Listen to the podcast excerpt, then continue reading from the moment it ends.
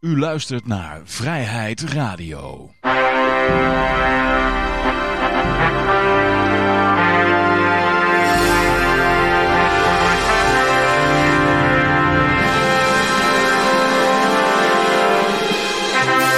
Ja, dames en heren, jongens en meisjes, dit is weer een nieuwe aflevering van Vrijheid Radio. Leuk dat u luistert. We zitten hier gezellig in café Libertaria, het enige café waar u, uh, nou, het zullen vast nog wel meer cafés zijn. Maar in ieder geval bij ons heb je geen QR-code nodig om te luisteren en uh, deel te nemen en noem maar op. En iets in de chat te zetten. Zeg, de enige QR-code die wij hier uh, gebruiken is natuurlijk dat van, je, van een Bitcoin wallet of een andere crypto wallet. Ja, ik was toevallig zaterdag in de bioscoop bij oh. James Bond.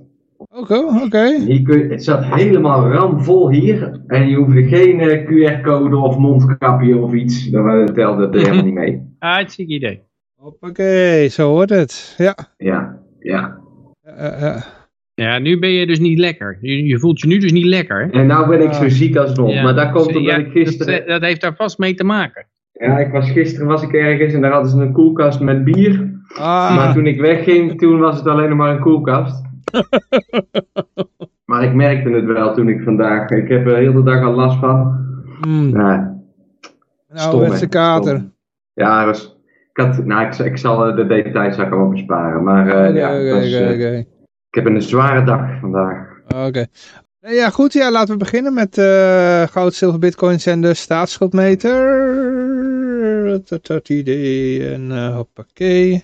Um, ja, laten we beginnen met, uh, nou, staatsschuldmeter laten we die een keertje voor de verandering niet doen, want dat is, uh, ja... Een lachertje. ja, ja, ja, het is uh, gewoon een script dat afgespeeld wordt. Nou, laten we gewoon met bitcoin beginnen voor de verandering. die is, de laatste keer dat ik checkte vandaag was hij flink weer omhoog aan het gaan. Toen zat hij nog op de 57,5... Ik heb hem hier wel. Jij wil hem in euro's of in dollars? In dollars, 57... 2 miljard. Sorry, nee, 57. Is het al zo ver? dat is een staatsschuldmeter. Turkse lieren wel. Dat is 7. Doe jij maar even, Yoshi. 57.191 dollar per bitcoin op het moment. En dat is sinds vorige week een stijging van 5%. Ah, Oké, okay, mooi, mooi, mooi. Ja, dan hebben we natuurlijk de, de olie. Even kijken. Olie ja, blijft ook maar omhoog gaan. 81 dollar 35. En, uh, en goud bijna rond 1800. Dus uh, goud is ook weer aan het stijgen. Oké. Okay. Ondanks dat ze hebben beloofd in november met de tapering te gaan beginnen. Dus uh, met, met ja, dus, dus iets minder geld bij drukken per maand. Ja, maar zouden ze het echt gaan doen? Ja, het verhaal is altijd dat ze even een, een proforma schijnwering moeten maken tot de pleuris uitbreekt. En dan, uh, dan draaien ze dan maar weer snel terug. Uh, en dan drie keer zo hard draaien ze terug als ze... Dus het is ja. watching paint dry als ze, als ze, ze het voorzichtiger gaan doen. En, uh, en als de markt dan naar beneden klettert, dan, dan, dan drukken ze opeens 6 triljoen bij of zo. Ja, ja, ja, ja, ja zoiets. Ja, we zullen het zien. Het is natuurlijk ook uh, wie, wie gaat er nog vluchten naar goud, hè? Met al die crypto's die er uh, tegenwoordig zijn. Dus ja. Ik hoorde het, al, staat al, uh, tien, het is al tien jaar rond de 1800. Ja, het is vrij sta stabiel. Ik hoorde zelfs al, hoe heet dat, de Jamie Dimon, die normaal, ja, dat vorige week nog over. Van, um, van Chase, Morgan Chase, geloof ik. Die, uh, die zat in één keer ook weer positief te doen over uh, crypto. Van dat het toch be beter was als, of bitcoin, beter was als, uh, als goud. Zoiets had hij gezegd geloof ik hè. Mm -hmm. oh. Ik heb het niet meegekregen. Ja, nou ja goed. Ik heb het even gemist. Maar ja, met goud is het ook zo. De hoogtepunt was ooit in de Great Financial Crisis van 1900 zoveel of zo. Mm -hmm. En toen is het daarna weer in elkaar geklapt. En nou is het weer teruggekomen. Het zit weer een beetje tegen die 1900 aan. Ik denk als het door die 1900 heen gaat, door het oude, oude record, dan is het weer, uh, ja, clear skies denk ik. Ja, uh, ik moet wel even zeggen, in die uitspraak van, uh, van Diamond, voor de rest had hij het alleen maar af te kraken. Hè? Dus het was niet dat hij, dat hij in één keer positief was, nee. Ah, okay. hij, hij, hij, had er weer een rant tegen crypto, maar zei tussendoor van Het is wel, uh, er zitten wel voordelen aan, uh, want je hoeft niet met goudstaaf onder je arm uh, van hot naar her te lopen. Ja. Um, even kijken, ja, de andere crypto begint ook langzaam aan een beetje omhoog te klauteren. Ik denk als zometeen 18 oktober die uitspraak komt van de SEC over die zaak met de Ripple, dan zal er pas echt beweging zijn, denk ik. En, oh, die komt over vier dagen? Ja, ja 18 oktober. Oh. Maar dat is 18 oktober. Dat is een, oh, dat is maandag. Maandag, ja. ja, ja, Ik zit helemaal in de dagen in de war ook. Heerlijk. Maandag, oké. nou, die zet ik even in mijn agenda, want ik heb nog een zwik rippels. ik, ben, uh, ik ben weer een beetje aan het inkopen, dus uh, ja. Ik denk wel dat de uitspraak positief is. Maar ja, voor hetzelfde geld is het negatief. En dan klettert, klettert alles naar beneden. Dus, maar ja, de altcoins, ja, er zat volgens mij alweer een beetje beweging in te komen. Zag ik. Maar ja, de Ethereum ging ook behoorlijk omhoog vandaag. Dus het leeft weer. Polkadot. Ja, alles gaat nu omhoog, maar dat is uh, nadat het eerder uh, omlaag is gegaan. Hè? Dus, uh, ja, ja, ja. Litecoin heeft deze week de all-time low neergezet. Oké. Ja? Die was onder de 3 millies. Ja, niet in euro's in, natuurlijk. In bitcoin. Bitcoin, ja. Bitcoins. Hm. Ja, Litecoin, ja. Ik, ik heb ze ook nog wel hoor. Maar wat, wat ja, ik heb het idee dat het een beetje dood is toch? Nou, ze, hebben, ze zijn met, met Litecoin zijn ze nu bezig om het om te bouwen en, en er een uh, Mimble-Wimble in te bouwen, zodat het privé... Ah ja, private. Een nieuwe Monero wordt het. Ja, nou dat denk ik dan ook weer niet, maar er zijn er wel, uh, er, werken er ook mensen aan. Ja, toch wel. Ja. Er zit weer leven in de brouwerij. En het is gewoon, overal waar je bitcoin ja, overal waar je met een bitcoin terecht kan, accepteren ze eigenlijk ook wel litecoins. Hè? Maar het is een beetje een, een altcoin of the past. Ik heb het idee met die altcoins, die al door Dash en Litecoin en, en die altcoins, die de volgende ronde komen die niet zo geweldig meer terug. Dan komen er nieuwe altcoins die weer helemaal door het dak gaan. Ja, dat is, heeft een beetje ook te maken met die tactiek waar ik al eerder eens iets over gezegd heb het is de bedoeling voor de mensen die nu de euro's maken en de dollars en alle centrale bankiers, om, om inderdaad uh, dat soort protocollen die hun gezag ondermijnen, zo onaantrekkelijk mogelijk eruit te laten zien. En het in de vergetelheid doen laten raken. Dus ja, daar komen we net als met uh, de boeren van 2017, zullen er wel weer een hele zwik aan nieuwe munten komen, die eigenlijk allemaal er alleen maar voor zijn om een beetje geld af te vangen. En, en, en zodat het geld niet stroomt naar een echt decentraal cryptogeldprotocol, zoals bijvoorbeeld een Litecoin, waar ze veel minder makkelijk controle op kunnen hebben dan een, weet ik het wat, een Polkadot waarvan je het hele team, ja, wie, wie zijn dat eigenlijk? En weet je wel, dus... Ja, ik denk dat ze, dat op zich niet zo mee zitten als er een bubbel ontstaat in crypto's. Net zoals ze niet zo mee zitten als er een bubbel ontstaat op de aandelenmarkten. Wat ze willen voorkomen, denk ik, is al dat, dat al dat geld richting uh, brood, vlees, benzine, uh, dat soort dingen stroomt. Want dan hmm.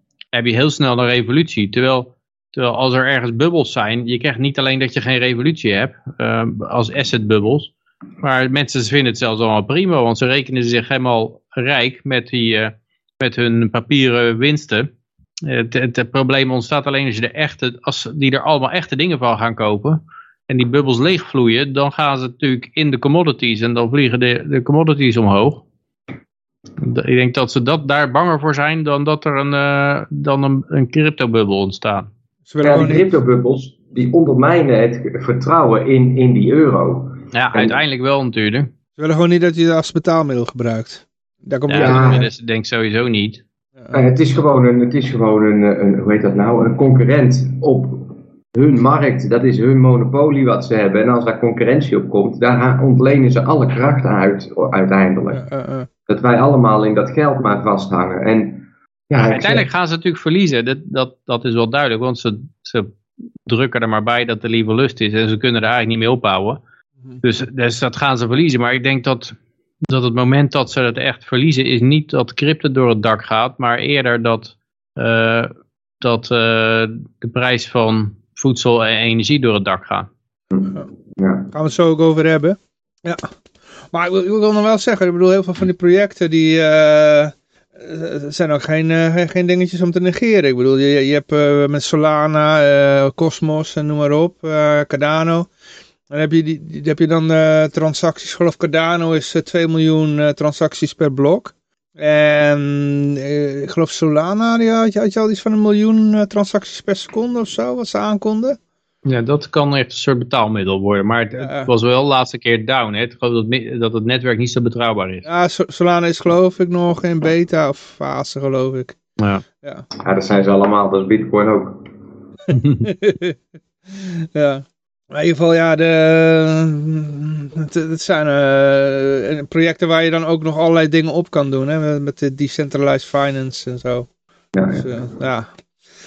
Maar goed, eh, laten we even naar eh, het berichtje, eerste berichtje gaan. Hero, als we het toch over crypto hebben. Nigerianen hebben het ook ontdekt. Eh, ze denken dat eh, een digitale currency eh, de oplossing is voor de problemen die ze al eh, decennia lang hebben met de, de Naira. Dus ze willen met de 1 Naira komen. Ja goed, ja, eh, om heel even in het kort te zeggen, waar is de Naira op gebaseerd? Inflatie. Ja. Hm. Soort, Er staat ook eh, zo'n mooie foto bij van de Central Bank eh, of Nigeria headquarters in Abuja, Nigeria. Het is een gigantisch ding, een modernistisch, mhm. enorm paleis. Ja, Antennes erop. En, eh, ja, het is, eh, je ziet wel dat daar geld gedrukt wordt. ja, ja, ja. Beetje net zo'n gebouw als de, dat van de ECB eigenlijk, hè? Ja. Uh, maar ja, goed, ja, het is... ehm, ik heb zoiets, eh, ja, als je dan toch dat probleem op wil lossen en je wil het vertrouwen weer hebben, de- gebruik dan een of andere cryptocurrency. Ik bedoel, er er is nog een e-gulden die je kunt gebruiken. Ja, Ook kan ook in Nigeria hoor, dat maakt allemaal niet uit. Moet je wel van oranje houden, dat is het enige. Je moet, eh, als je niet van oranje houdt, dan... ja Is of neem er eentje met een hond erop. Oh nee, die, was, eh, dat, zat, die had eh, inflatie, hè, geloof ik, hè, de, de Dogecoin. Ja, die heeft oneindige inflatie, dat is dan ook niet zo. Een soort naira eigenlijk, een soort 1 naira. Ja, het punt met. Kijk, zij presenteren dit natuurlijk als digital currency. Dat is het ook. Eh, ik zeg altijd: de rest van de cryptos zijn eh, decentralized money. Snap je? Het is, Ja. het is niet hetzelfde. Het werkt wel met dezelfde techniek, maar ze hebben gewoon. Ja, het, het vermogen om eh, oneindig te printen, zoveel als ze willen. Wanneer zij denken dat het het beste uitkomt. En dat is dus in zekere zin hetzelfde als wat we nu al kennen. Alleen dan digitaal. Ja, ja, ja. ja, gaan we nou even naar het volgende berichtje toe. ehm.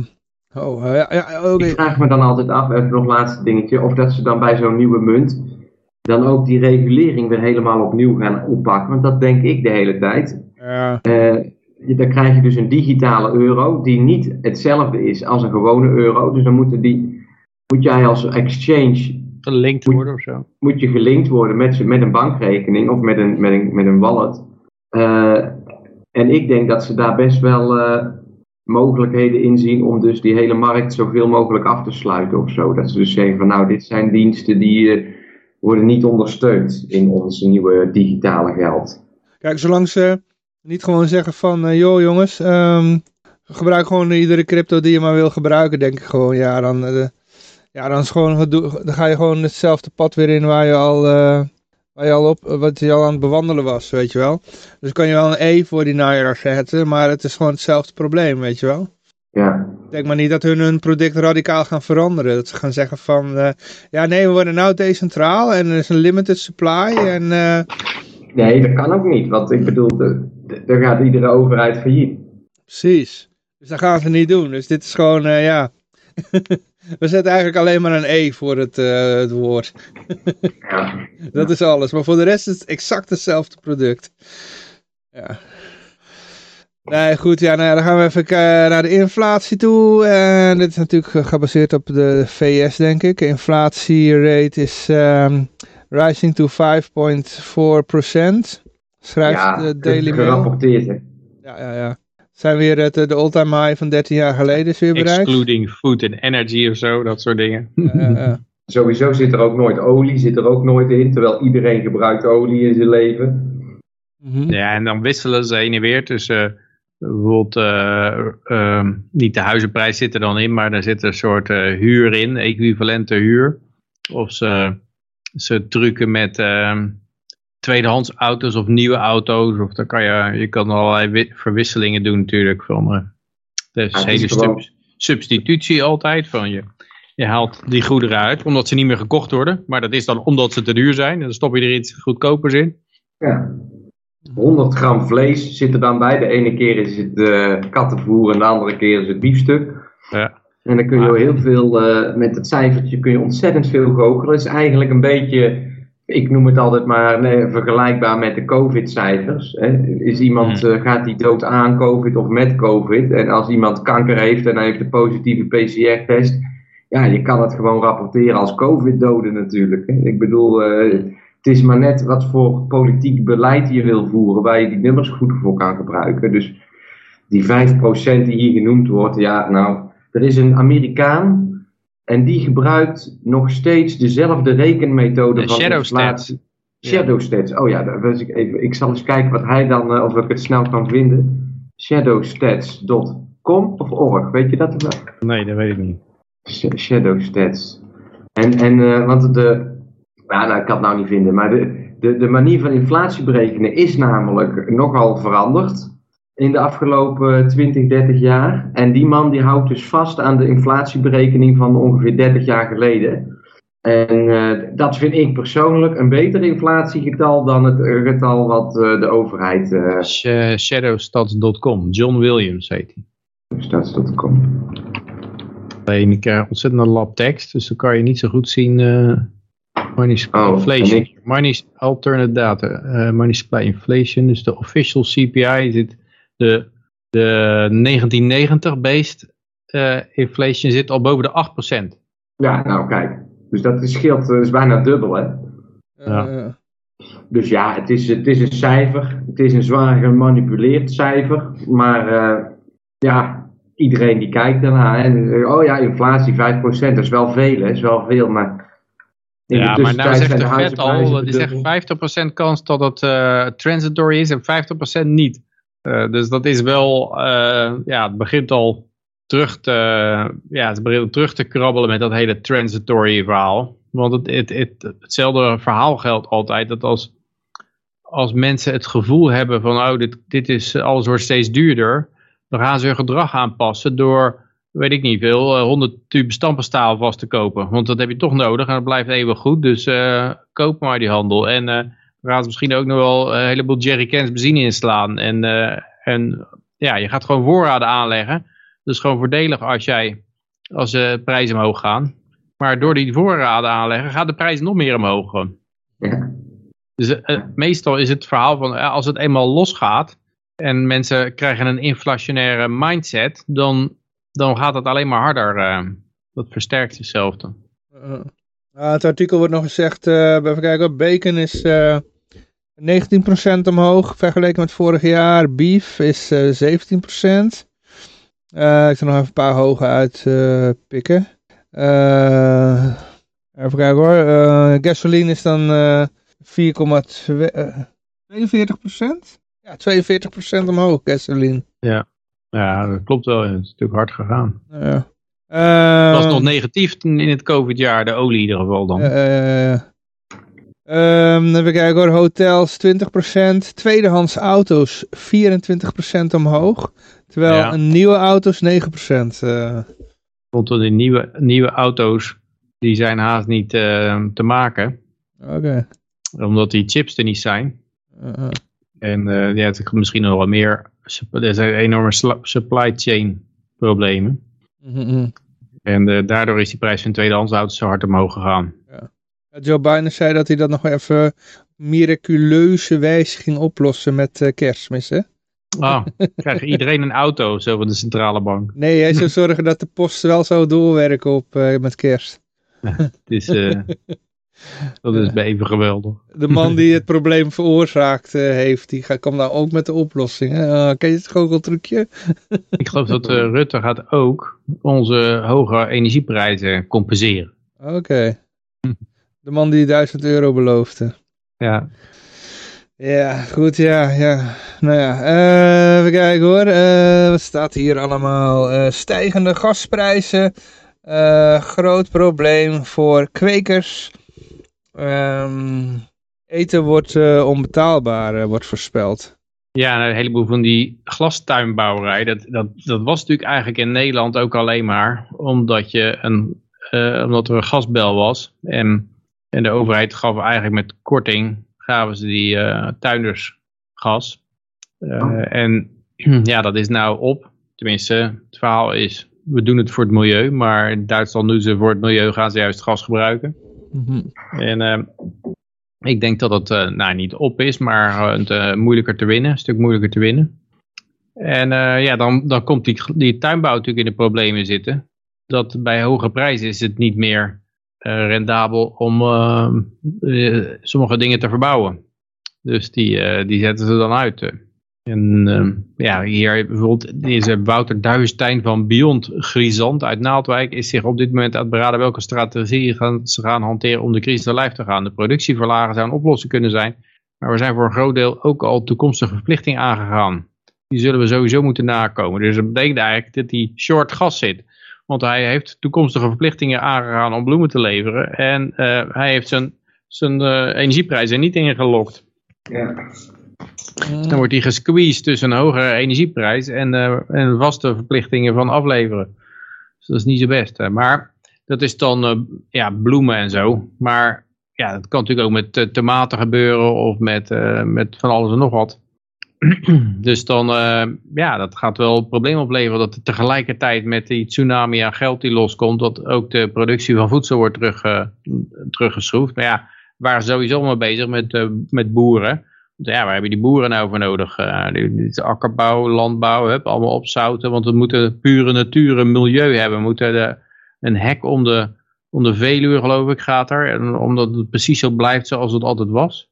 Uh, niemand kan er dan van genieten ook, maar dat geeft niet. Het is gewoon, natuur moet zo blijven voor de natuur zelf. Ja. Dus die boeren zitten toch alleen maar de natuur te veranderen, die moeten daarmee opbouwen. Maar wat we dan gaan eten in de toekomst, dat is nog niet helemaal duidelijk.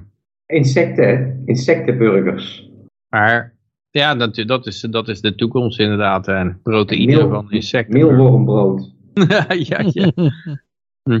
Hm. Het eerste sneetje is inmiddels uh, geconsumeerd, hè, van meelwormbrood. Door jou? Nee, of, uh... nee, nee, niet door mij. Hmm. Volgens mij is het nog steeds niet te betalen namelijk. Misschien dat je daarom niet zo lekker voelt, zat ik. ja, ja, ja. hey, dat is van het vloeibare brood. Ja, oké. Okay. het, gele, het gele nat met een witte schuim. Ik had dat uh, een maand of twee geleden, denk ik, had ik een filmpje gezien van een Nederlands bedrijf wat dus uh, van die, van die ja, meelworm. Hè, van die, eh, ja, en, en daar maakten ze dan uh, echt meel van. En dat, dat verwerkten ze in brood. wat eet die meelworm? Eet die meel soms? Nee, ja, weet ik niet. Uh, poep, denk ik. Ik weet het niet, joh. Die eten meelwormen. Je hebt een meelworm, die eet poep en daar ga je dan brood van maken. Het is echt, de toekomst is, het helemaal uh, à la, wat heet het, Soy, Soylent Green van... de, de, onder, de, onderdaan kan net functioneren op een, op een dieet van 75 cent per dag of zo. Uh, hebben de, ze dan uitgerekend. Okay. Een of andere smurrie krijg je dan. Je wilt niet weten wat er in gewoon brood zit. Ik bedoel gewoon dat machinaal gefabriceerde brood, weet je wel, wat je bij de supermarkt uh, vaak vindt. Er zit gewoon uh, mensenhaar doorheen, hè? Of uh, soms ook varkenshaar. Dus uh, ja, doen ze om het te, te, laten reizen, want dat werkt beter dan, uh, en het is goedkoper dan, uh, de, dan yeast, zeg maar gist. Ja. ja, ik zit nog even te lezen, er wordt hier een prijs genoemd, maar ik weet nou niet of het van hun product is of van het gas. Er staat hier, maandag was de dagprijs nog 70 eurocent en vandaag is het 1,20 euro. Dat is een stijging van 40% Oké. Ja, en wie ook ja, moet dokken? Ja, het eerste product wat je tegenkomt zijn daarboven zijn geloof ik, uh, uh, nee er staat niks boven inderdaad. Heel, uh, or orchideeën. Maar ja, dat, ik weet niet of het nou over orchideeën gaat. Nee, het zou natuurlijk die gastprijs per kuub of zo kunnen zijn. Hè? Maar het staat niet bij wat het nou is. Dus ik, ik wilde dan weten, is dat nou... Maar ik denk dat het wel hun gastprijs is inderdaad. Ja, het is weer, inderdaad, het is weer winter begint te worden. Dan stijgt de gasprijs altijd. Ik dacht vorige week nog van ik moet long gas. Toen Hm, dacht long ik, eh, als ik een dag te laat. en de volgende dag schoot hij omhoog, om het zo maar te zeggen. Eh, Ehm, Nou, hier staat iemand die zegt, we hebben ons op ingesteld dat het voor dit jaar zo blijft, maar dat we vanaf 1 januari gewoon weer gaat dalen, de gasprijs. ja, ja. Maar de voorraden voor deze winter, die zijn ook op een 10 jaar dieptepunt. Hè. Die, zijn, ja, die zijn extreem laag, want ze hebben een soort bluffpoker gespeeld met, met Poetin, geloof ik. En de Amerikanen, en eh, die, die, die willen dat die pijplijn er komt en, enzovoort. Dus we hebben geen voorraden nou. En, eh, en ik geloof dat de, dat de prijs, de gasprijs bij sommige eh, leveranciers en consument maal 6 ging of zo. ja, het volgende Die- bericht. Dan Dat, doen we die eh, meteen erbij, het volgende bericht. Ja, er wordt deze winter weer met een dekentje en, en, en een warmtekruik op de bank bibberen. Ja, gewoon een leuke vriendin en de hele dag onder de dekens, hè? Ja, lekker een shared fles, fles wodka. Warmt ook op. Moet je wel te eten blijven geven, want anders dan koelen ze af. Hè? Ja, ja of, en als je geen vriendin kan vinden, kan je altijd nog een hond kopen ook, hè? Maar in ieder geval, nu de hoge, gas, nu de hoge gasprijzen verplichten veel energieleveranciers tot maatregelen. Nu.nl ontving de afgelopen dagen een aantal e-mails van klanten en kleine energiebedrijven die plots een tariefverhoging voor de kiezer kregen. De verhoging loopt uiteen van 150 tot 554 procent. Eerder bleek al dat er enkele leveranciers per direct contract, hebben opgezegd. Ja, wat je dan wel een beetje kan krijgen natuurlijk, is dat, dat Rutte erin komt en zegt, ah oké, eh, ik ga de consument beschermen, dat aan de consumentenkant mag het niet omhoog de prijs. Ja, nou, de, de, die leveranciers komen dan enorm klem te zitten, dat ze, dat ze hun prijzen niet omhoog mogen doen, maar hun in, inkoopprijzen wel omhoog gaan. Dat heb je natuurlijk in Amerika ook al gehad. Dat is zo'n nepprivatisering. Die maar, eh, ja, we geven één prijs vrij. En de rest eh, stelt de overheid vast. En dan weet je eigenlijk zeker dat het eh, helemaal in het honderd loopt. In Frankrijk hebben ze de gasprijs nou vastgezet tot april. Dus Ja. een paar, een paar weken geleden is dat besloten en de gasprijs mag tot april niet stijgen in Frankrijk. En Ja, dan krijg je schaarste toch wel, denk ik. Ja, ik weet het ook niet. dat Daar heb je, dat van die, eh, heb je van die gasflessen vaak. Hè? Tenminste, Ja. vroeger werden er van die vrachtwagens met gasflessen reden dan eh, rond. En de, daar kon je dan op koken. Die Een va- gasfornuis. va- vaststellen van prijzen is ook nooit een goed teken. Hè? Dat is in de revolutie, Nee. eh, Franse revolutie ook misgegaan. De wasvrouw, Nee, weet je het, het is wel de gebruikelijke reactie. De ze drukken geld, de prijzen vliegen omhoog. En de overheid zegt, don't worry, we're here to help you. Wij stellen een maximumprijs vast. En dan zijn de schappen leeg over het algemeen. Want ja, die prijs is te laag. Eh, eh, ja, hier had je net geloof ik over. Nederland heeft... eh, Dan krijg je rantsoenering. Dat is natuurlijk ook altijd het bonnenboekje, dat zit daar dan weer achter vast. Daarbij past die digitale central bank currency heel goed. Hè? Dan heb je gewoon, krijgt zoveel eh, geld in je digitale portemonnee gestopt. En je mag er eh, een zak aardappelen van kopen. En je mag er eh, drie wortels van kopen. En eigenlijk wordt helemaal vastgesteld voor wat je er van mag aanschaffen. werkt ook zo goed hè, in de Oostblok tijdens de Koude Ja. Oorlog. Nog nooit eerder geprobeerd dit. Zo nooit, Nee, dat, zelfs in het Romeinse Rijk, waar ze deden ze het al, ging het al mis. Maar we gaan blijven het gewoon doen. Hier had je geloof ik net al over. Nederland heeft gevaarlijk kleine voorraden buitenlands gas. Ja, de gasvoorraden in Nederland zijn erg klein. Dus dat geeft ook aan dat we zelf niet zoveel gas hadden. We waren, wij waren zelf altijd de gasvoorraad natuurlijk, met slochten. Eh, Waar normaal 80 tot 90 procent van de buffers gevuld zijn, is op dit, tot dit moment minder dan 60. Paniek is nu niet, nu niet nodig, maar straks wel. Want we geen reden tot nog- paniek mensen. Ik herhaal, er is geen reden tot paniek. Nee, Ja. blijf vooral doorwinkelen. En we hebben nog voldoende Gronings gas om voor, op voorraad om de winter warmpjes door te komen. Daar zijn de afspraken over gemaakt. Oh, er zijn afspraken. Nou, dat is, eh, als er maar afspraken zijn gemaakt, dan, dan eh, komt alles het wel goed. Ja. Eh, eh. Ehm, maar dat is niet het geval voor wanneer we afhankelijk zijn van buitenlands gas. En dat is al binnen een paar jaar het geval.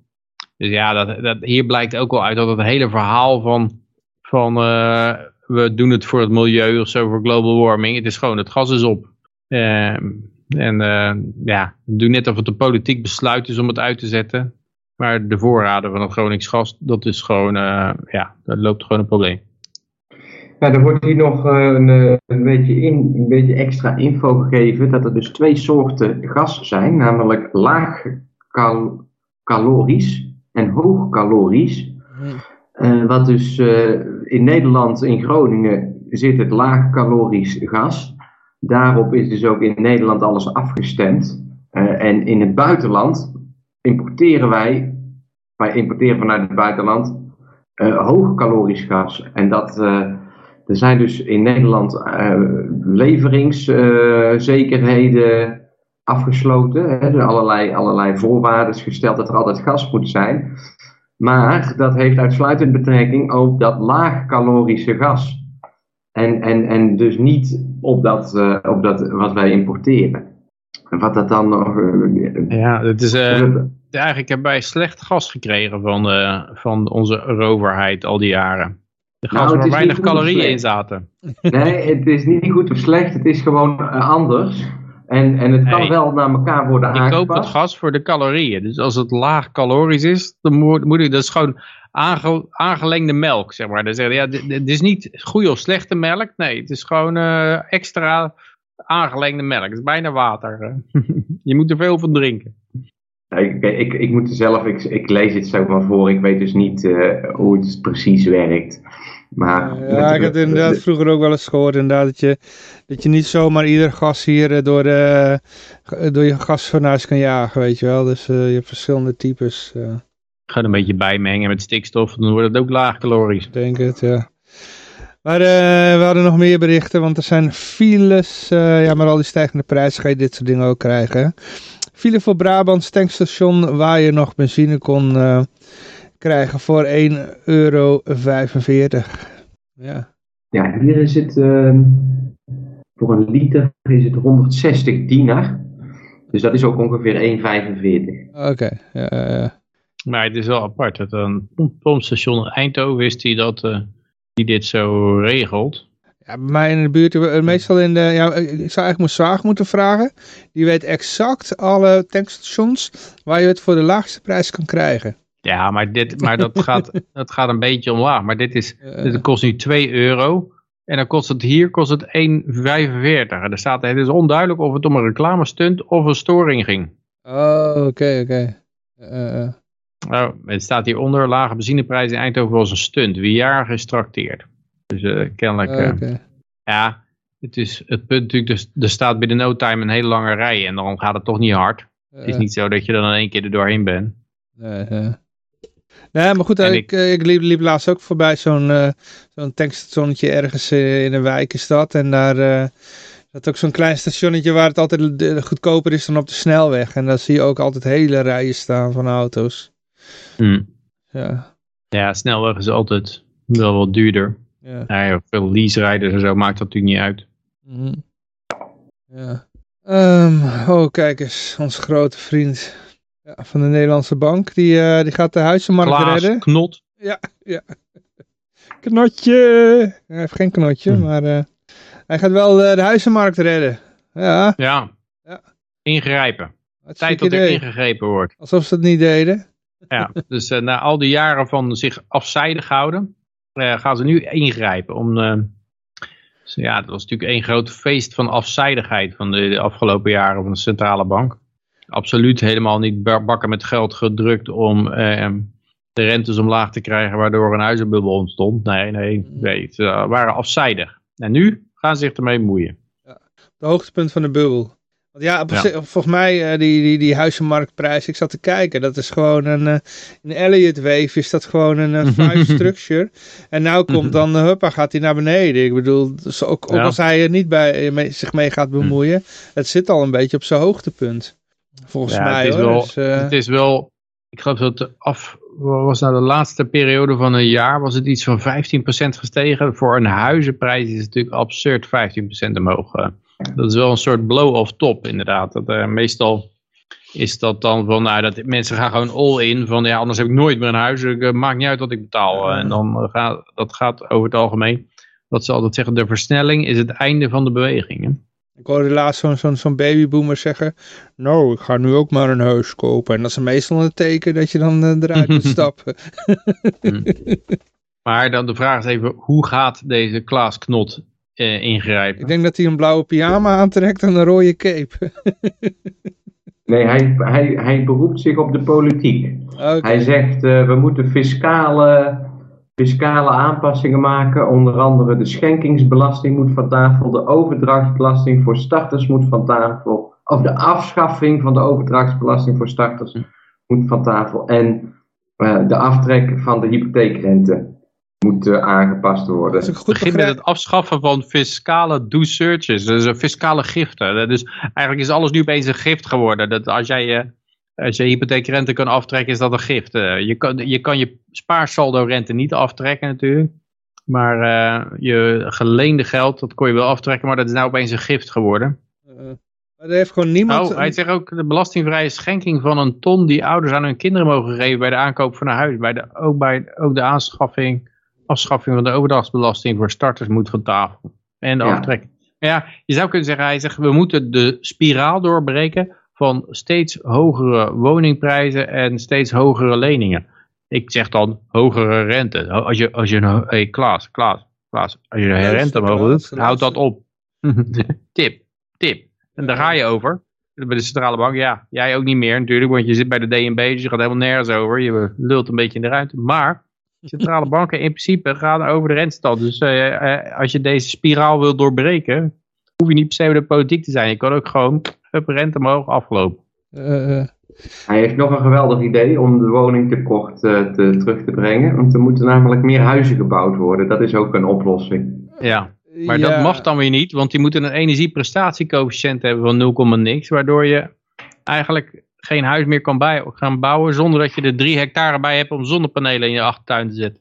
Ja, en waar je dus met de overheid tegen een bureaucratie aanloopt op het moment dat je een huis wilt bouwen, die allemaal nageleefd moet worden, dat is ongelooflijk. Als je een, eh, een experimenteel prikje aan de mensen wil geven, dan is het in, Ja, eh, in de maanden maar- geregeld, maar met een huis. Dan moet jij een blusvijver aanleggen. Met minimaal 40.000 liter water erin voor het geval de brand uitbreekt. Bij mij, nee niet bij mij, waar ik vroeger woonde, eh, dat was, daar werkte een kweker. Die had zo'n eh, heel stuk eh, land tussen een heleboel huizen in. En op een gegeven moment dacht hij, joh, wat loop ik hier toch de hele tijd te kweken? Ik zal er eens een paar woningen neerzetten. Dan kan ik een keer goed cashen en dan vertrek ik Ho, gewoon naar... dat mag zomaar niet. Hij is in totaal meer dan tien jaar bezig geweest. En dan moet je dus nagaan dat het op een gegeven moment was het afgeketst. Want hij noemde het, eh, weet ik het wat, eh, een genotshof of zoiets. En, en, en door de naam, nee de naam die, die was toch niet goed genoeg voor de buurt, want eh, bla bla bla. En dan moest hij dus, ja dat, is, kostte hem weer een jaar. En het enige wat er dan was, moest hij een heel team van mensen, die moesten dan die naam gaan bepalen, weet je wel. Dat ze, dat ze er helemaal over nagedacht hadden waarom die naam dan wel goed genoeg was. Nou ja, van dat soort dingen denk ik, joh, of je nou in het Genotshof of in het, eh, in het Beukenhof of eh, weet je wel, de- wat maakt het er allemaal uit. Maar ja, Ja, In is Nederland is uitspraak wel- van, eh van Tolstoy geloof ik. Hè? Van, ik zit op je rug en, ik, en, en ehm, je krijgt geen adem of zo. Wat nou? Ik zit op je rug en ik zal alles doen om je te helpen behalve van je rug afgaan. Dat was, Ja, eh, dat was eigenlijk het enige wat het probleem was. En dat is bij de overheid ook zo. Van, ja, we gaan fiscale douceurtjes, we gaan eh, dit doen en dat. eh, we gaan moeten huizen bouwen. Maar, wa- maar we gaan niet de rente mogen doen. En we gaan niet eh, vergunningen geven makkelijker maken om huizen te bouwen. Want eh, ja, dat zou chaos zijn. ja want anders dan, eh, ga, dan, dan gaat het klimaat de verkeerde kant op. Ik moet even een nieuwe fles water pakken, ben je zo terug. ja, eh. Ja, eh, oh ja, Flabbergast die zegt nog eh, Peter voor eh, president of de DNB. ja, ja, ja. Maar dat vind ik wel raar. Ik bedoel... Oeh, Yoshi. Oh ja, sorry, er was even een fles water uit plastic. Nee, maar goed, ja, hoe dat, eh, wat ik wilde zeggen is van, eh, ik bedoel, heeft niemand op die man gestemd eigenlijk. En eh, toch pro- ja, probeert hij de politiek te bepalen, weet je wel. Dan, zie- dan zie je ook alweer dat de democratie een flater is. Want er gaan allemaal mensen over waar we nooit op hebben gestemd hebben, weet je wel. Dus nou Ja, ook een. Klaas Knot. Ja. Maar goed, ja, we gaan even naar het volgende artikel toe. Ja, het chic idee. Je zal hem maar als gouverneur hebben. Het gaat over de gouverneur van Californië. Die komt ook weer met een briljant plan. Uh, die wil van alles af verbieden. Uh, ja, oh man. Backup generators en firepumps gaat hij verbieden. Ja, ja, ja. En dat is ook wel weer, weer apart, want ja, het is natuurlijk bekend dat, dat door dat beleid van, van uh, Californië, waarbij de natuur allemaal beschermd wordt en je geen boom mag ophak, omhakken zonder een vergunning ervoor te krijgen, die dan ook weer onmogelijk te, te vinden is, werd de natuur, werd die bossen niet meer uitgedund, waardoor je een heleboel, uh, wat ze dan ground fuel krijgt, ground fuel. Dat is in Australië ook gebeurd. Overal mogen, vroeger werden die bossen gewoon uitgedund. En dan kan je nooit van die enorme vuren krijgen. Zeg maar. maar als je dat gewoon allemaal tien jaar laat staan, dan zit natuurlijk een heleboel calorieën zitten er klaar, liggen er dan, zeker in een woestijnachtig gebied, klaar om in de fik te gaan. Dat hadden ze enorme branden gehad. En die werden dan geweten ook nog eens aan de elektriciteitsvoorziening. Die, de elektriciteitsleidingen die veroorzaakten dan die branden. Ze, en die elektriciteitsmaatschappij ging dan hele gebieden uitzetten. Dus ze kregen enorme blackouts. Uh, waardoor mensen geen elektriciteit hadden. En enorme vuren. En wat, wat gaat die gouverneur nou doen? Ja, je mag geen backup generator meer hebben. Want er zit een verbrandingsmotor in. Dus je hebt geen backup voor je elektriciteit. En geen firepump. Dus je kan ook je brand niet blussen. Dus uh, ja, we hebben je helemaal afhankelijk gemaakt van de overheid. We werken dan vervolgens niet. En dan gaan we wel verbieden alle alternatieven. Dat is uh, ja, de overheid ten voeten uit. Ja, ja, ja. Zal maar maken dat je wegkomt daar uit uh, Californië, maar ja, dat doen ze al, hè. That's why cryptocurrency is so important to take back. Uh, nou, er is natuurlijk dat heel veel mensen die, uh, ja, die, die, kunnen gewoon niet weg daar, hè. die hebben het geld daar niet voor. Dus, ja. ja, en er zijn toch ook wel een hoop mensen die, die zelf, ja, ik, sprak toevallig een Nederlander, die was afgelopen week, en die was uit Californië teruggekomen naar Nederland omdat zijn vader ziek was. Maar dan merk je toch dat hij op een gegeven moment eigenlijk weer toch daar ingeburgerd is. Hè. Voor een gedeelte ook de Kool-Aid uh, heeft gedronken. Gewoon. Want dan zegt hij, ja, zeg, Californië loopt wel leeg. Iedereen gaat naar Texas en Florida toe. Van, nou ja, Texas wil je er ook niet naartoe. Die gekke gouverneur daar. En, uh, en hij vond het ook wel, wel prima dat mensen ontslagen werden die, geen, die een vaccinatie weigerden. Mm. Dus dan merk je toch gewoon van, ja, ze zijn ook voor gedeelte, verdienen ze natuurlijk zo'n gouverneur wel in uh, Californië. Als je, ja, het, ligt, het ligt daar helemaal vol met daklozen en zwervers. En het, en het staat continu in de fik en er is geen elektriciteit. Uh, ja, uh, succes. En dan mag je ook al geen noodgenerator meer hebben en ook geen, geen grasmaaier meer. Dat is, of benzinegrasmaaier. En mensen zitten dus zo in hun eigen wereld dat ze het inderdaad niet in de gaten hebben en het allemaal gewoon vinden. Ja, nee, ja, want bij die recall is die gewoon, mocht hij gewoon weer doorgaan. Hij voelde zich geloof ik gesterkt. Van, oh nou, dat is een mandaat. Kan ik weer uh, nog meer gekkere dingen gaan doen. Ja. En het is, het is gewoon frappant hoe zoiets werkt. Ik ben nou een boek aan het lezen, bijna uit. The Cult of We. Dat gaat over WeWork. En dat is zo een heel verhaal over dat bedrijf.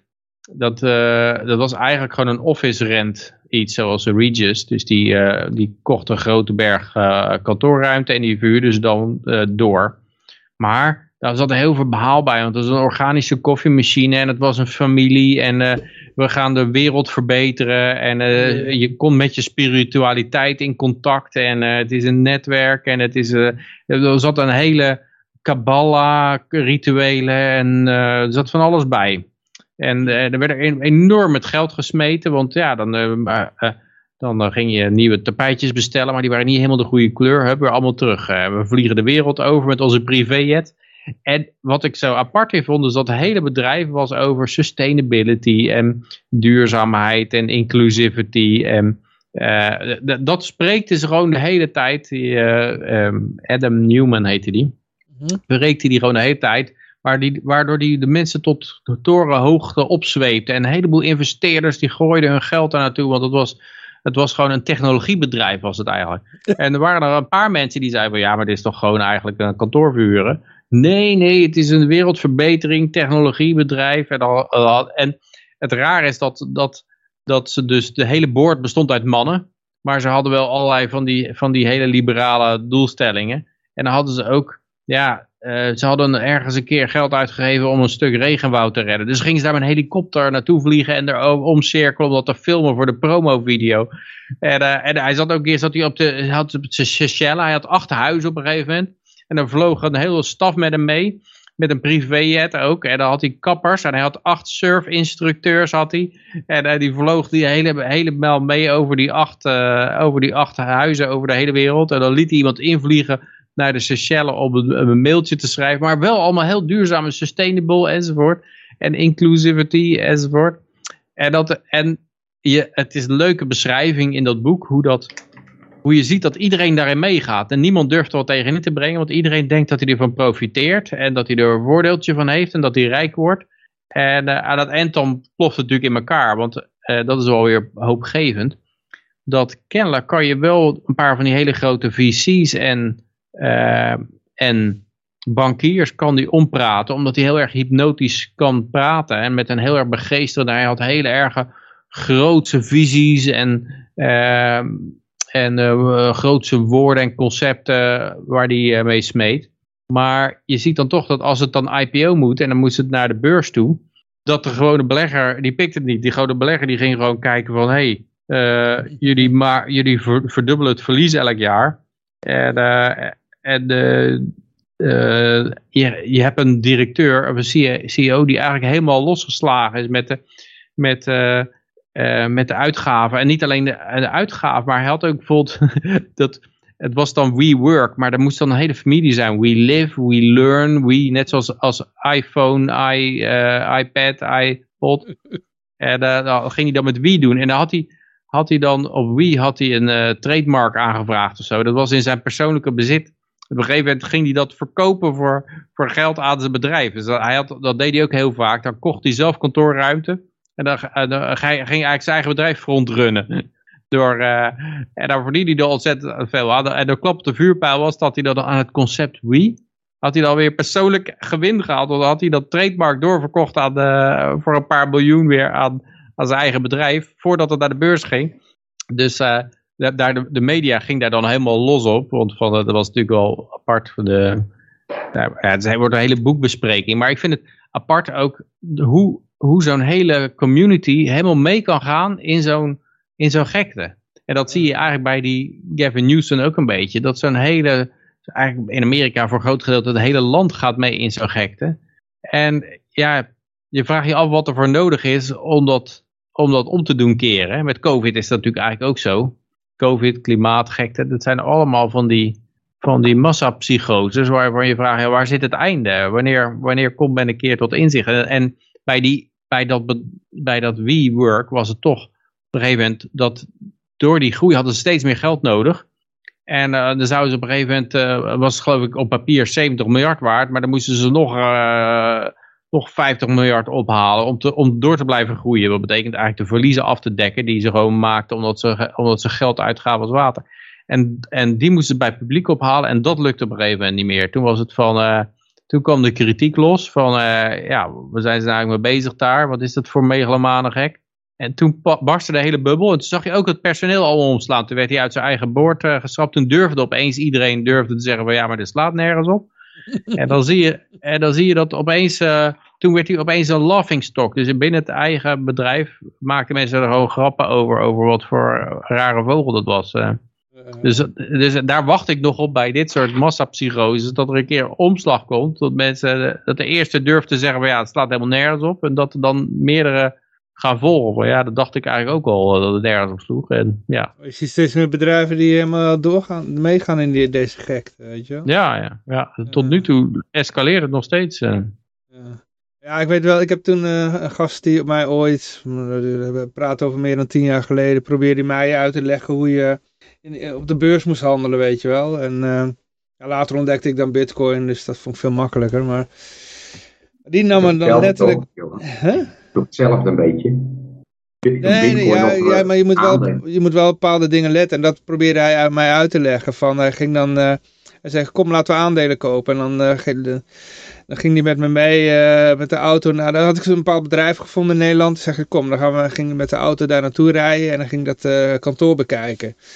En dan zeg je, ja, wat valt je op? Ik zeg, nou, een mooie grote entree hebben ze. Hij zegt, ja.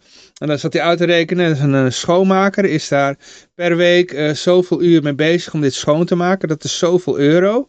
Dus ik ging helemaal berekenen, is dat, uh, klopt het eigenlijk wel? Kunnen ze dit permitteren, weet je wel? En, ja, ja. Ja, dus... Ja, het schijnt ook een hele goede indicator te zijn als een bedrijf een privéjet gaat kopen. Ja, dat, dan moet je ze eigenlijk uh, altijd verkopen. Dat zijn slecht presterende bedrijven. Ja, omdat het bijna nooit gunstig is om een privéjet aan te schaffen. Uh, dus dan, als bedrijven dat doen, dan, dan betekent dat gewoon dat hun kostenbeheersing helemaal niet op orde is. En dat ze gewoon niet rationeel bezig zijn met uh, geld uitgeven. Ja, Wat hij meestal ook zei is van gaan ze verstandig met geld om. Dat, uh, daar moet je op letten. Ja. Uh, ja. Het is een mooie grote entree. kan er heel uh, leuk uitzien. En je kan heel veel indruk maken op potentiële, hoe noem je dat, mensen, kandidaten waarmee je wil samenwerken. Maar heeft het wel zin met, met de business die je doet. Want je, het kost je wel zoveel euro aan schoonmaken en aan verwarming en noem maar op, weet je wel. Ja. Dus ja, dus, ja, het zijn gewoon vierkante meters die vaak ongebruikt zijn. Hebben een hele hoge... ja, maar, maar er gaat iets psychologisch vanuit. De kerken, de kathedralen hebben natuurlijk ook zo'n enorme deur. Want als je daar dan doorheen gaat als kleintje, een klein mensje, dan voel je heel erg onderdanig worden. Dus het is imposant. En, en het geeft een psychologische uh, toestand is het. En daarom, dat zie je ook zo een keer in Londen. En dan zie je al die banken, die hebben allemaal enorme deuren aan de ingang. Een hele hoge atrium. En dan, een, een uh, dan loop jij naar de balie toe en dan voel je gewoon helemaal niemand. En dat is natuurlijk wel de, de manier om de beste deal los te krijgen. Dat is, het zijn van die hele simpele psychologische trucjes van uh, we zetten jou wat lager neer. En we gaan zelf met een paar mensen op een, op een uh, tableautje zitten, zoals bij uh, Twan Manders. Dat heb ik letterlijk een keer meegemaakt bij de ABN, waar ik toen vroeger zat. en nog steeds wel, maar dus toen uh, moest ik, uh, ik, moest, daar naartoe, om, eh, want, dat zat toen net dat apparaatje voor die identifier, weet je wel. Die werkte niet goed bij mij. Dus ik ging gewoon naar dat filiaal toe en dan moest ik letterlijk een trap op. En aan de zijkanten van die trap had je allemaal van die, ja wat zijn het, soort preekstoeltjes of zo. En daar zat iemand op me neer te kijken, zo'n bankemployee. Die zat mm -hmm. letterlijk op me neer te kijken. Zo. Ja. Ik, ik had zoiets van, ben ik nou in een kathedraal of zo? Het was ook nog echt zo'n oud gebouw ook. En dan zei ik, uh, zat ik uit te leggen, ja, ik heb dit apparaatje en dat werkt niet goed. Mm. En dan, uh, ja, er zit er echt zo'n man met zo'n blik van, uh, val toch dood met je vraag, weet je wel. Wat, wat, wat, wat val je mij nou lastig? Ik had echt zo van, ik ben een klant, ik ben toch koning? En oh, ik ken het hier niet. Het zijn hier allemaal republikeinen. ja, ja het, uh, zo werkt dat. Ja, uh, uh. en toen werd de bitcoin uitgevonden. Maar uh, ja, hartstikke idee. Um, even door. Want ja, dit doen we allemaal natuurlijk voor, voor, voor een hoger doel, hè. WAO, oh, oh, wacht even, nee, dit is een, ik maak het verkeerde bruggetje. Even kijken. Oh ja, jongens, we hoeven niet meer bang te zijn voor corona, lees ik hier. Want de WHO zegt klimaatverandering uh, is de grootste bedreiging voor onze gezondheid. Hartstikke idee. Ja, ja ze komen nou weer helemaal terug met die, met die uh, klimaatverandering. Dat, ik denk dat het ook een beetje is dat ze toch het idee hebben dat, dat, uh, dat die pandemie op zijn einde loopt qua uitbuitbaarheid. Qua wat je er nog mee kan doen. Ja, ja. Dus dan gaan ze weer terug naar klimaatverandering. Wat ook heerlijk is natuurlijk voor lockdowns. Um, en, en ja, het hele, ze halen ook alles door elkaar. Want er staat er het nieuwe bevindingen komen in de aanloop van de internationale klimaatconferentie van de Verenigde Naties over enkele weken in Glasgow. Het rapport stelt dat 9 van de 10 mensen overmatig vervuilde lucht inademen. Uh, wacht even. Uh, oh, CO2, is dat uh, CO2 vervuiling? Nee, CO2 is gewoon, is gewoon een reukloos gas. Het is geen geen vervuiling. Dus een, een tracegas, er zit er geloof ik, wat is het, 0,04% of zo, 400 parts per million zit er eh, CO2 in de lucht. Dus bijna niks. Maar kan, je kan het van alles noemen, maar het is geen vervuiling. Net zoals dus stikstof bedoel, geen vervuiling. bedoelen ze gewoon uitlaatgas of zo? Uh, van ja. ja, maar ze doen het nou voorkomen alsof dat het dus... het valt onder de klimaatverandering. Dat was altijd CO2 begreep ik van, uh, van de pauze. Dat ging over CO2, maar dat is geen vervuiling. Dat is gewoon plantenvoedsel. De planten hebben dat nodig om, om uh, uh, zuurstof aan te kunnen maken. En, uh, Eh, Ja, hoe heet dat? Ik denk hier dat ze meer doelen op fijnstof en zo. Alles wat uit een uitlaat van een auto komt of zo. Ja, maar is dat, verzorgt dat, ver- veroorzaakt dat dan global warming nou fijnstof? Want dat is weer iets eh, heel nieuws wat ik eh, nog nooit Ja, gehoord heb. ja. Nee, maar de zin dat ze vervuilde lucht eh, inademen. Ja, maar, dat, maar het, de- dat is wat ik probeer te zeggen. De titel zegt, klimaatverandering grootste bedreiging voor gezondheid. Dan verwacht je een artikel over klimaatverandering. Niet over 9 van de 10 mensen eh, ademen, onver, haat- a- ademen overmatig vervuilde lucht in. Ja, en dat is sowieso wat ik een beetje met het hele klimaatgedoe. Ik, ik ben de eerste die toegeeft dat wij het milieu helemaal naar de klote helpen momenteel. Met alle plastics die wij overal dumpen en eh, maken. Face mask. Alle face masks, inderdaad.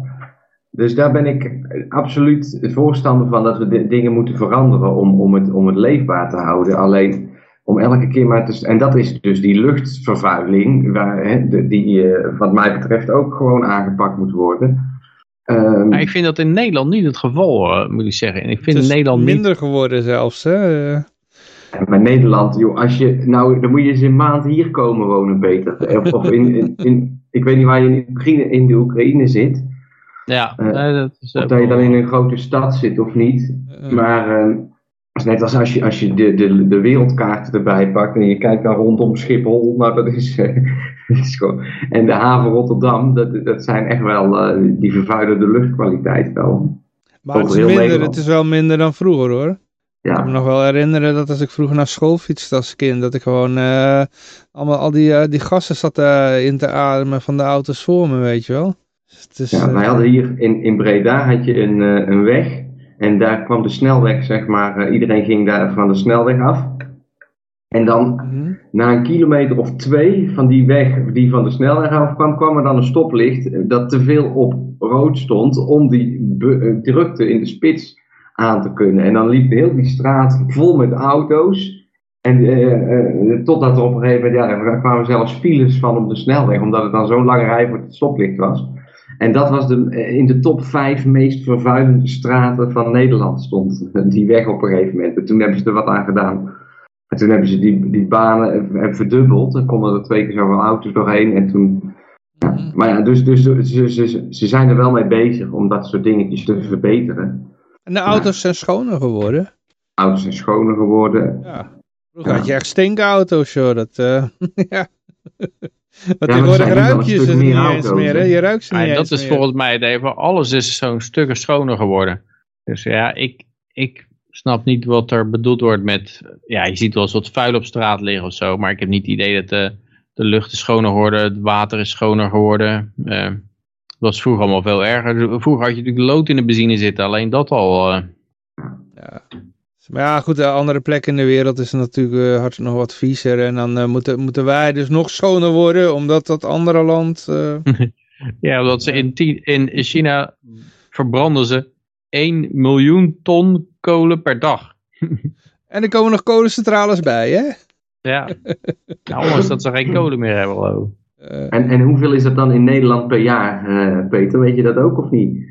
Hoeveel kolen in Nederland per jaar wordt gebruikt? Ja, omdat je zegt 1 miljoen Maar dan- dan denk ik, ja, hoeveel is dat dan in verhouding met wat wij hier er doorheen stoken? Eh, nou ja, ik weet niet wat, wat er, of er in Nederland nog kolencentrales zijn. Zijn er in Nederland nog nou, er kolencentrales? zijn er Oh, nog ja. wel, maar die moeten wel allemaal sluiten binnenkort. Hm. Maar dat is ook weer zoiets. Hè? Ik bedoel, in China is heel veel productie. Omdat al, al onze productie wordt hier weggepest. Gaat allemaal Ja. naar, naar Azië toe. Weet je wel? Ja, en daar komt dan een enorme hoeveelheid eh, extra kolencentrales bij. eh, om al die productie eh, aan te Hm. kunnen. Maar dan kunnen we zeggen dat we hier heel goed bezig zijn. Ja, ja, en dan met de vinger naar China wijzen. Ja, China die heeft dan zo eh, deze dikke vinger. Want die heeft zoiets, wij hebben jullie bij de ballen. Want al onze, alle jullie productie zit hier. Ja, China, Ja, is nog vind het- aangest- China is aangesteld als ont- ontwikkelingsland in het klimaatakkoord van Parijs. En die hebben dus tot 2030 zijn ze uitgesloten van alle regels die Nederland wel moet volgen Ja. en alle rest van de wereld. Heeft China samen met, volgens mij, ja ik weet het niet, maar ik weet India. zeker dat China, nee er zit nog een land bij. En eh, die hoeven dus niet eh, zich nog aan die regels te houden. Dus dan kun je inderdaad alles gewoon naar China verhuizen en, en nog tien jaar het eh, draaien. Eh, en die hebben ons bij de ballen, dus eh, ja. Zeg, wat wat hebben jullie, hebben, hebben jullie eh, opmerkingen? Oké. Ja, ik denk wat, dat is wel, vind ik wel interessant, dat je ziet hoe vloeibaar dit is. Want ik denk dat, eh, dat er wel heel, heel mooi geblaad wordt nou van, eh, ja, internationale verdragen. En we hebben dit beloofd, dat moeten we nakomen. En we gaan alle de boeren de nek omdraaien. En we gaan de, de, de energievoorziening de nek omdraaien. En dan komt er al zoiets van, oh, eh, energieprijzen gaan maal zes. En, eh, oh shit, dan zie je al dat, dat zij weten wel door, we hebben wel door dat dat heel snel kan escaleren. Dat, ze, dat Rutte en Trawant alleen getolereerd worden, omdat eh, de energieprijs nog niet verveelvoudigd is. Maar als het opeens maal zes gaat, dan eh, staat binnen no time het hele Malieveld vol. En, en die, ik weet niet waar het protest dan over, direct over gaat, maar dat, dat, eh, daar wordt wel een excuus voor gevonden. En dat zag je eigenlijk al in Frankrijk gebeuren toen de dieselprijzen omhoog gingen en de taxichauffeurs met de gele hesjes begonnen. Mhm. Dat, ja, daar kan, je, daar kan je niet te veel mee klooien. Als dat omhoog gaat, dan, is het, eh, dan ben je snel verdwenen. Als, en de voedselprijzen ook. Dus ik denk dat, in China zag je dat ook gebeuren. Die wilden geen Australische kolen importeren. Want ze hebben een ruzie met Australië over, weet ik veel, nucleaire onderzeeërs of zo. Of was dat weer, was, er was er weer iets mee. Mhm. En, of Taiwan. En, eh, maar ja, toen, toen gingen de elektriciteitscentrales, eh, die kwamen zonder code zitten in China. En dan zie je gewoon dat ze dan, nou, we kopen toch maar weer Australische kolen. Mhm. Eh, want in feite kunnen ze gewoon niet zonder. En eh, ja, ik denk dat alle principes buigen uiteindelijk. Als er, als er echt eh, de kou, als mensen echt in de kou gaan zitten, dan verdwijnen die principes heel snel. Alleen het probleem is altijd dat het heel lang duurt om, om weet ik veel, een pijplijn naar Rusland aan te leggen. En ja, als je daar pas mee begint. En, en je ziet dat ze dat heel lang uitgesteld hebben. Ook met, met een hele lage voorraden aan gas. En, eh, en, en die, eigenlijk die Nord Stream 2 die komt pas heel laat online. Eh, dus het is, eh, ja, het, is, het is te lang uitgesteld, denk ik. Mhm. Ja. Ja. Maar... het, Oh, het, staat hier al achter ons, ja. Volgende berichtje ligt ook alweer klaar. Senator Cruz. Even kijken hoor. Oh ja, ja, ja. De, de, de, de, de, de flight, de, de, de vluchten die eh, allemaal gecanceld zijn. Eh daar zegt hij over Biden's illegal fax eh, mandates at work. Ja, daar gebeuren wel hele rare dingen nou inderdaad. Dat, Ja. Er zijn meer dan duizend vluchten gecanceld. En de, en de vakbonden en de luchtvaartmaatschappij zeggen, nee, het heeft niks met die VAX mandates te maken. Dat, eh, dat de piloten ontslagen worden als ze niet gevaccineerd zijn. Het had met het weer te maken. Maar het raar is dat die andere luchtvaartmaatschappijen hadden niks. eh, die hadden geen last van dat weer, zeg maar. Die zaten in dezelfde regio te vliegen. Maar kennelijk was het weer alleen een probleem voor één luchtvaartmaatschappij. Maar er rommelt er wel wat, maar het wordt allemaal onder het tapijt geschoven. En ik denk dat dat hetzelfde geval is met die 100.000 chauffeurs die missen in, in Groot-Brittannië. Wordt er om gelachen van, ah, dat komt door Brexit, hebben ze geen Oost-Europese chauffeurs meer. Ik denk dat het gewoon komt van, ja, die chauffeurs die eh, moeten gelijk ingeënt worden, want die reizen het hele land door. Eh, er zijn sommigen die zeggen, ja, bekijk het maar, dan hou ik ermee op. En dan heb je opeens 100.000 chauffeurs tekort. eh. Mhm. En volgens mij is dat het de hele, de hele, hele eieren eten van al die, al die supply chain, chain problemen. was toch ook nog zo'n, ehm, hoe heet zo- zo'n video ging er viral van een, van zo'n piloot die... De flag uit zijn raam hangen. Ja, die had je en eentje die, had, die, die zei ook nog van, eh, die, was, die had al 14 jaar eh, staat van dienst. Mhm. En, oh, ik ben het weer even kwijt. maar die had, die had ook commentaar erop, zeg maar. Hè? Die wilde zich ook niet laten vaccineren. Mhm. En, eh, ja. Ja, je ziet er hier, hier om iemand in het bericht die post. Here's a map of the disruptive weather quotes over the past 24 hours.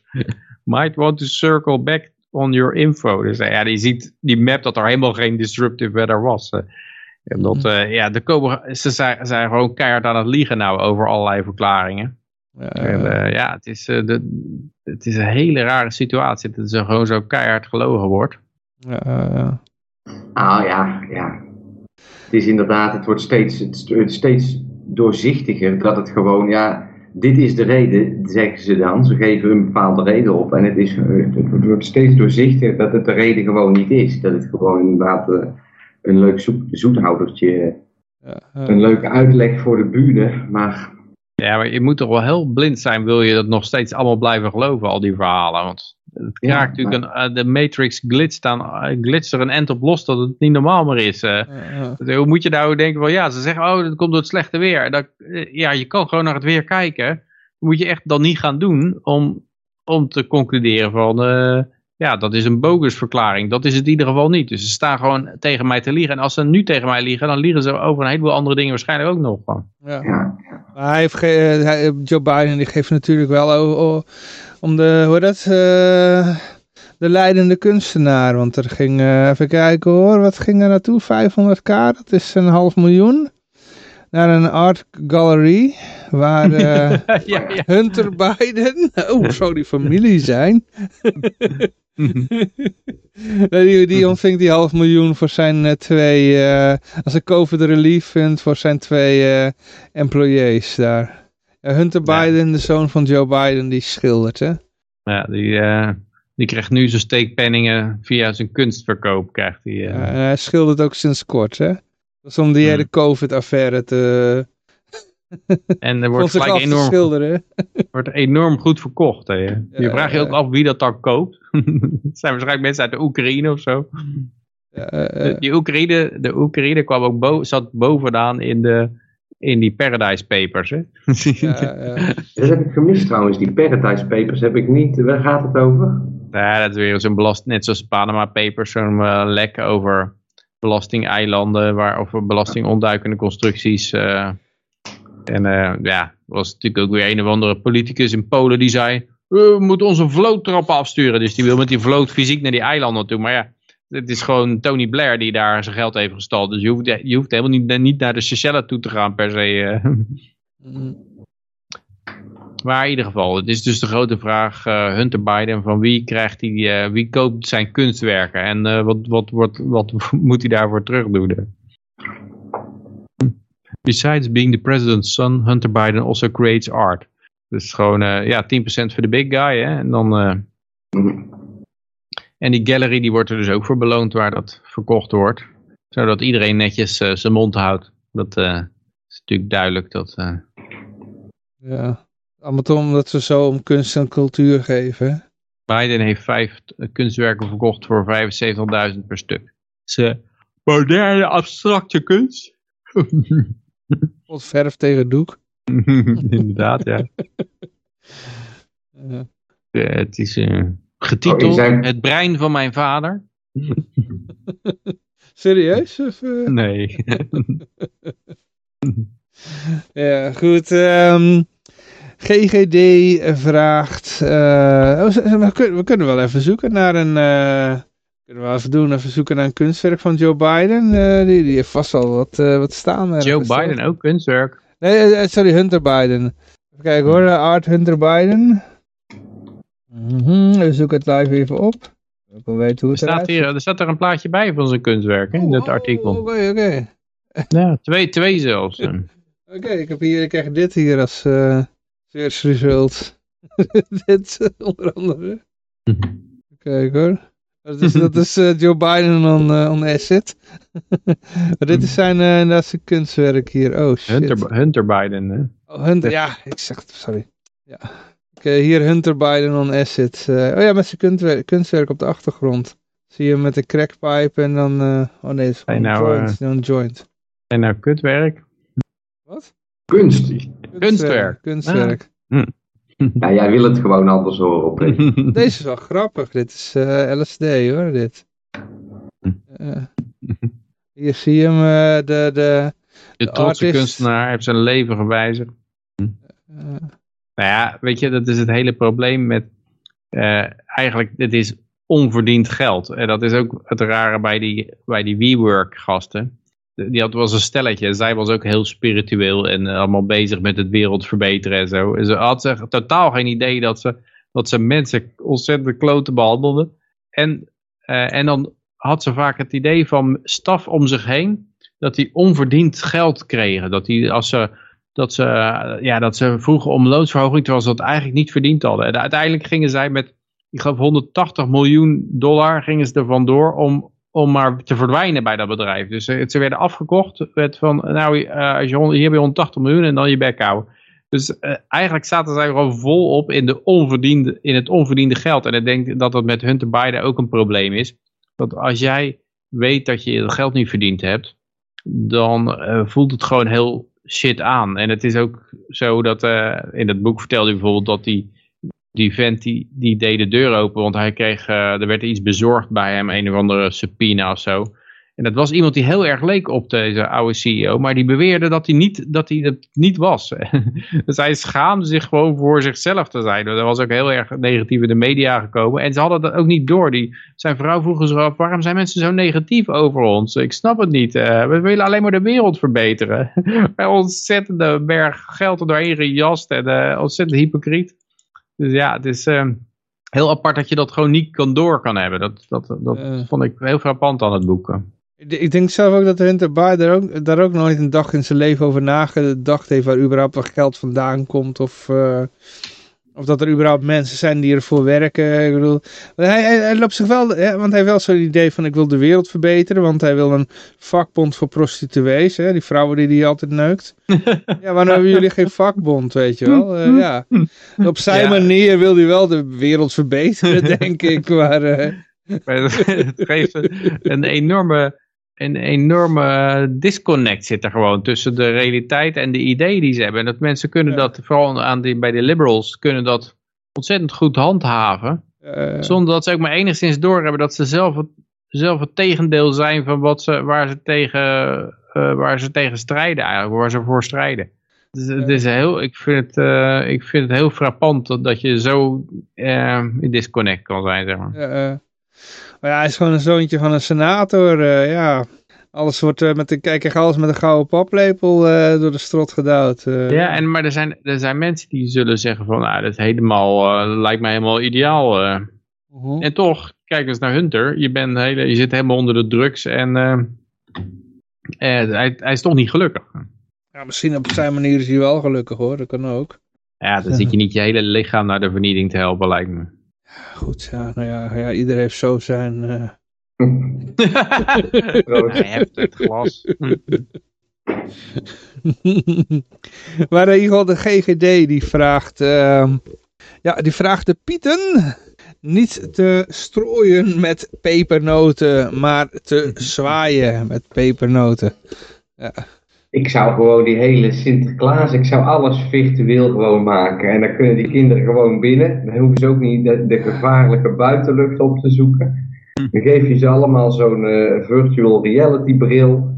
En dan gewoon heel de dag. En een face mask voor. Ik heb een idee. Waar, waarom gaan we gewoon niet met, met elkaar afspreken dat we die kinderen gewoon gaan uitleggen dat er geen Sinterklaas bestaat en geen Zwarte Piet. Dat dit gewoon mensen zijn, volwassen mensen zijn, die even een één dag in het jaar een beetje als kind eh, willen rondhuppelen, een beetje verkleed en eh, gek willen doen. Ja, Ja, dat is- dan weten we in ieder geval waar het over gaat. Dan hebben we ook geen boze eh, Black Lives Matter mensen of zo, weet je wel. Die heb je ook En die cadeautjes hè? dan. Maar eh, dit is het cadeautjes vanwege de COVID is dit, hè? Dat eh, moet er even bij gezegd worden. Ja, Oké, ja, ja, ja. Want eh, dus natuurlijk Sinterklaas en eh, Zwarte Piet waren altijd een opspraak vanwege Zwarte Piet en racisme en zo. Maar dat gaat ook naadloos over in, nu is die weer, is het vanwege corona, is het de story van eh gegraai in zakken en uitdelen van snoep via de handen zorgt ervoor dat je sneller in contact komt met het virus en dus corona kan krijgen. Dus ik denk, ik denk dat eh, volgend jaar, mijn aan? voorspelling, Die hebben handschoentjes aan? ja, maar ja, dat, als je steeds maar, die- die- dan raken die handschoentjes vuil aan de buitenkant natuurlijk. En dan, dan pak je daar die snoep mee en dan strooi je het rond. Nee, ik denk dat volgend jaar is er weer een bezwaar tegen Sinterklaas en Zwarte Piet. En dan is het waarschijnlijk vanwege ehm, eh, klimaatverandering. Het werkelijke probleem met Sinterklaas is gewoon dat die kleine kinderen allemaal volgelogen worden. Stoomboot geeft te veel CO2 af. Maar het werkelijk probleem is nog steeds dat kinderen volgelogen worden. Met dat er een of andere opperwezen is die ga over goed en kwaad gaat. En eh, ja, dat ziet niemand, weet je wel. Ach, tenminste, vrij weinig mensen zien dat probleem. Toch? Nou, het is een goed punt wat je maakt. Ja. De rest is allemaal bijzaak. Dat er mensen zwart gesminkt worden, ja, zo wat. ja.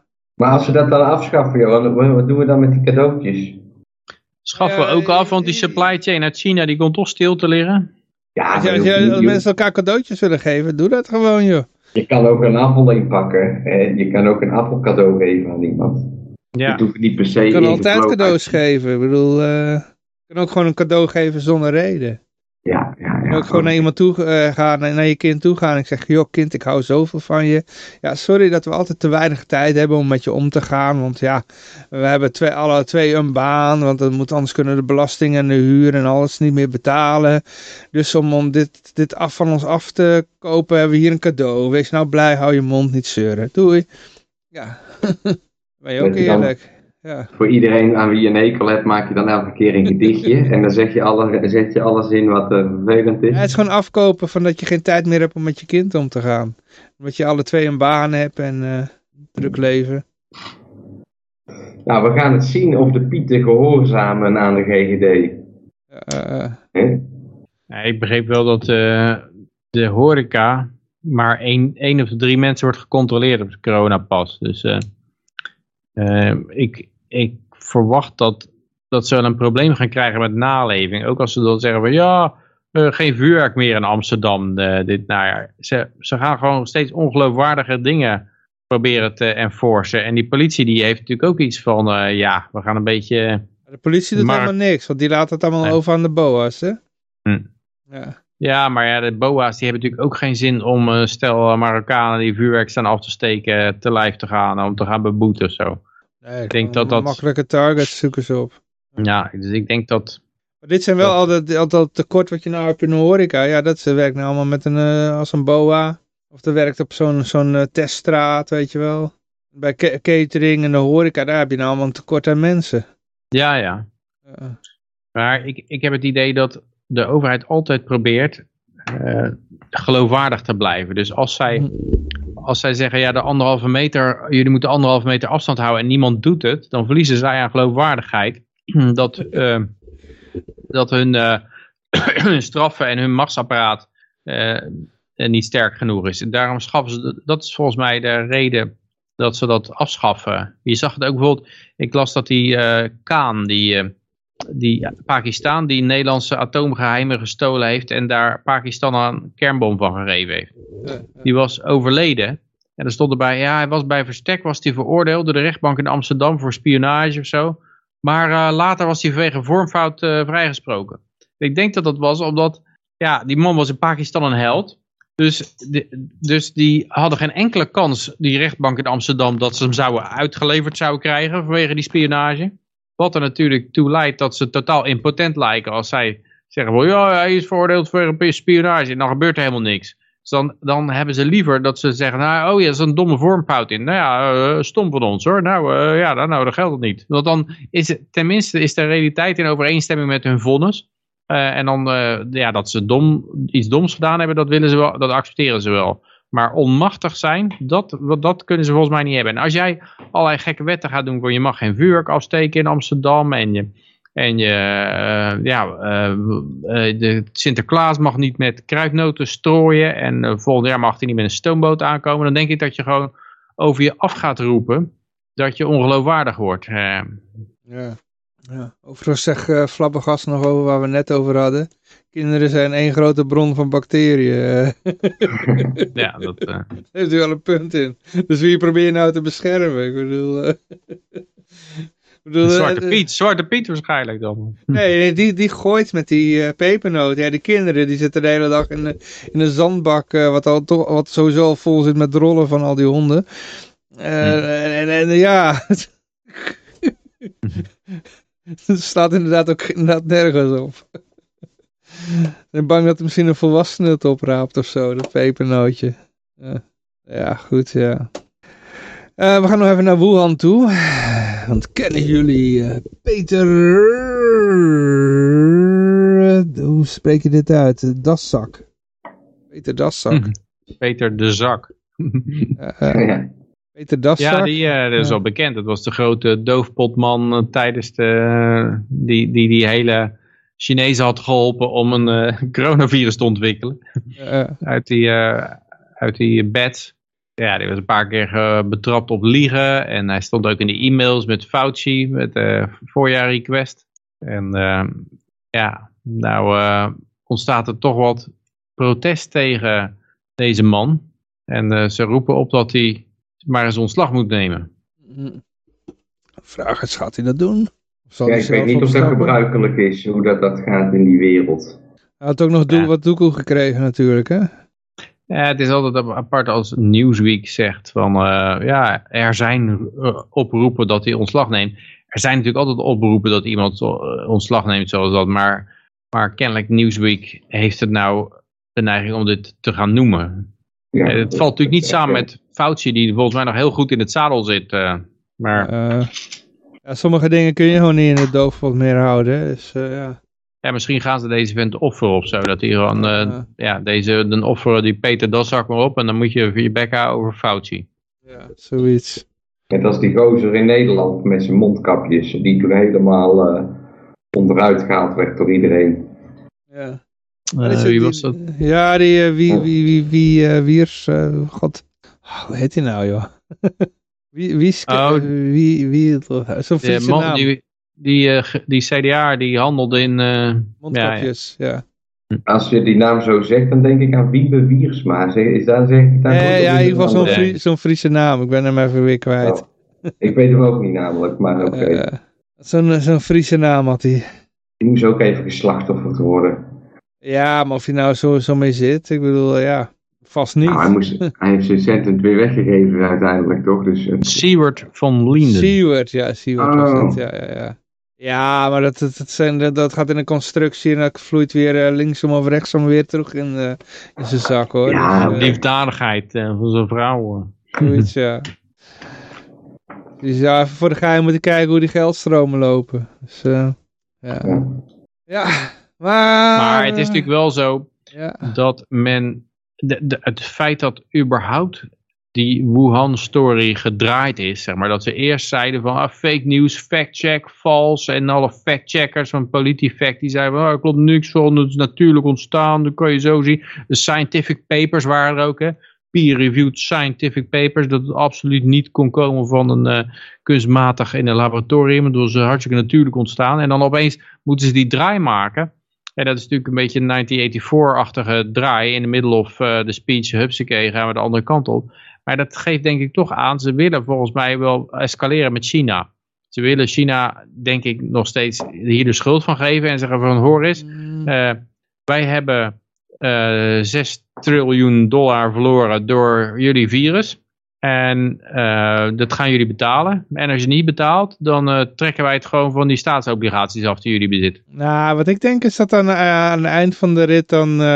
ja, dan komt eenmaal, eenmaal alles naar buiten. Dan zie je ook de rol van de farmaceutische industrie. En dan moeten ze een boete betalen. En dan vloeit er weer een paar miljard in de zakken van de overheden. Ja. Denk je? Ja, ja. de vorige keer zijn ze toch ook allemaal betrapt. En ja, maar ze willen ook wat met China. Miljard... Ja, ja. Dus er zit ook China te escaleren.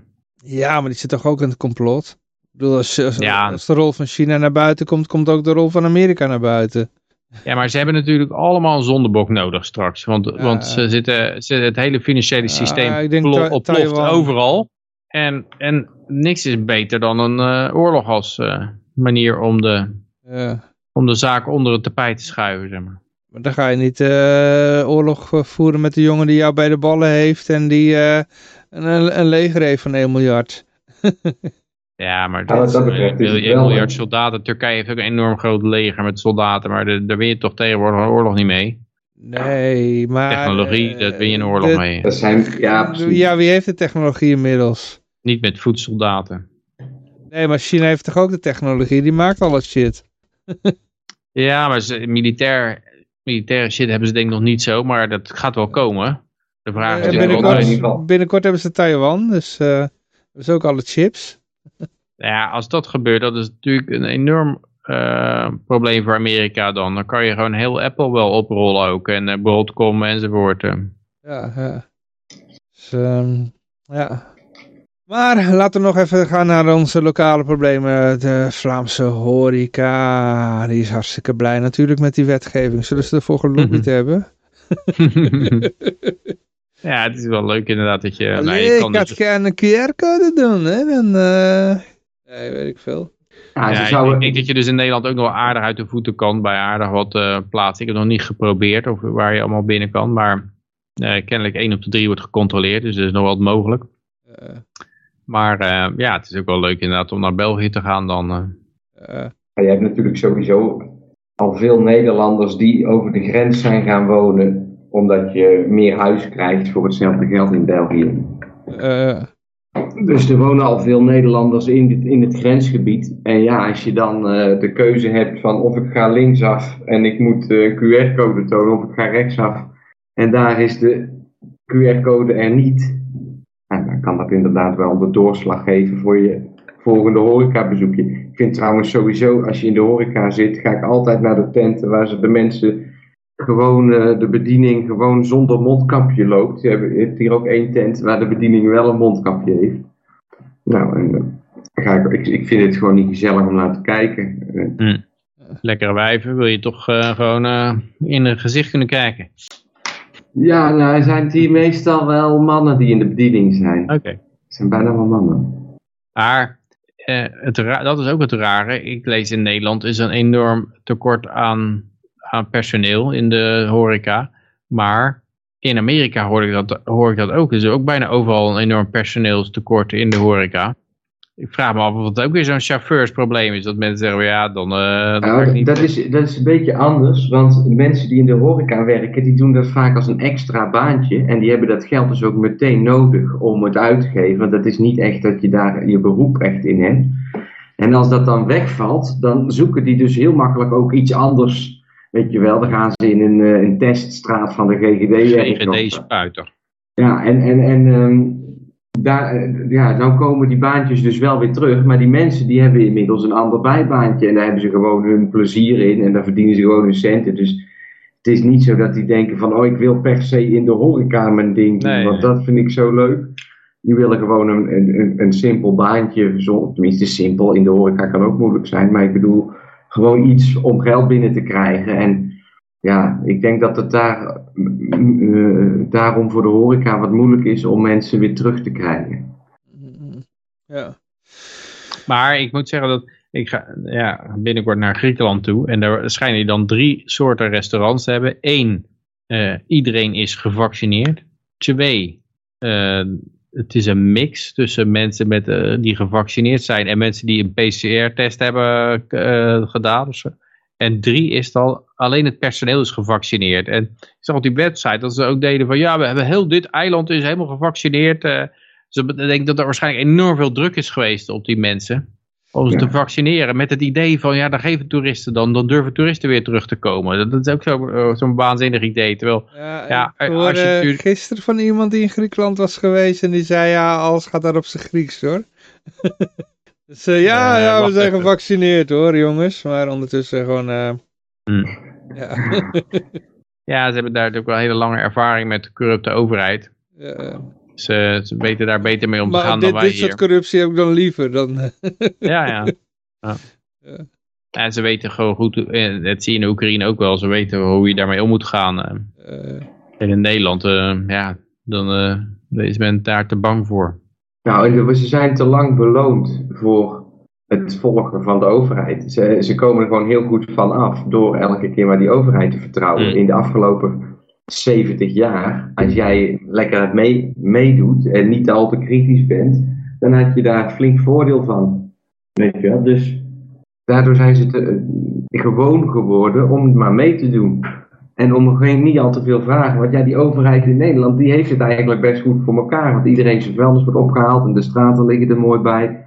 En allemaal dat soort dingen. Dus mhm. ja, daardoor, daardoor hebben die mensen niet in zich, niet ontwikkeld, dat het misschien ook wel eens verkeerd kan zijn. Ja, het moet gewoon een keer goed fout gaan. En dat is eigenlijk wat er natuurlijk in, in Japan en Duitsland gebeurde na de Tweede Wereldoorlog. Dat, ze, dat die overheid zijn geloofwaardigheid verloor.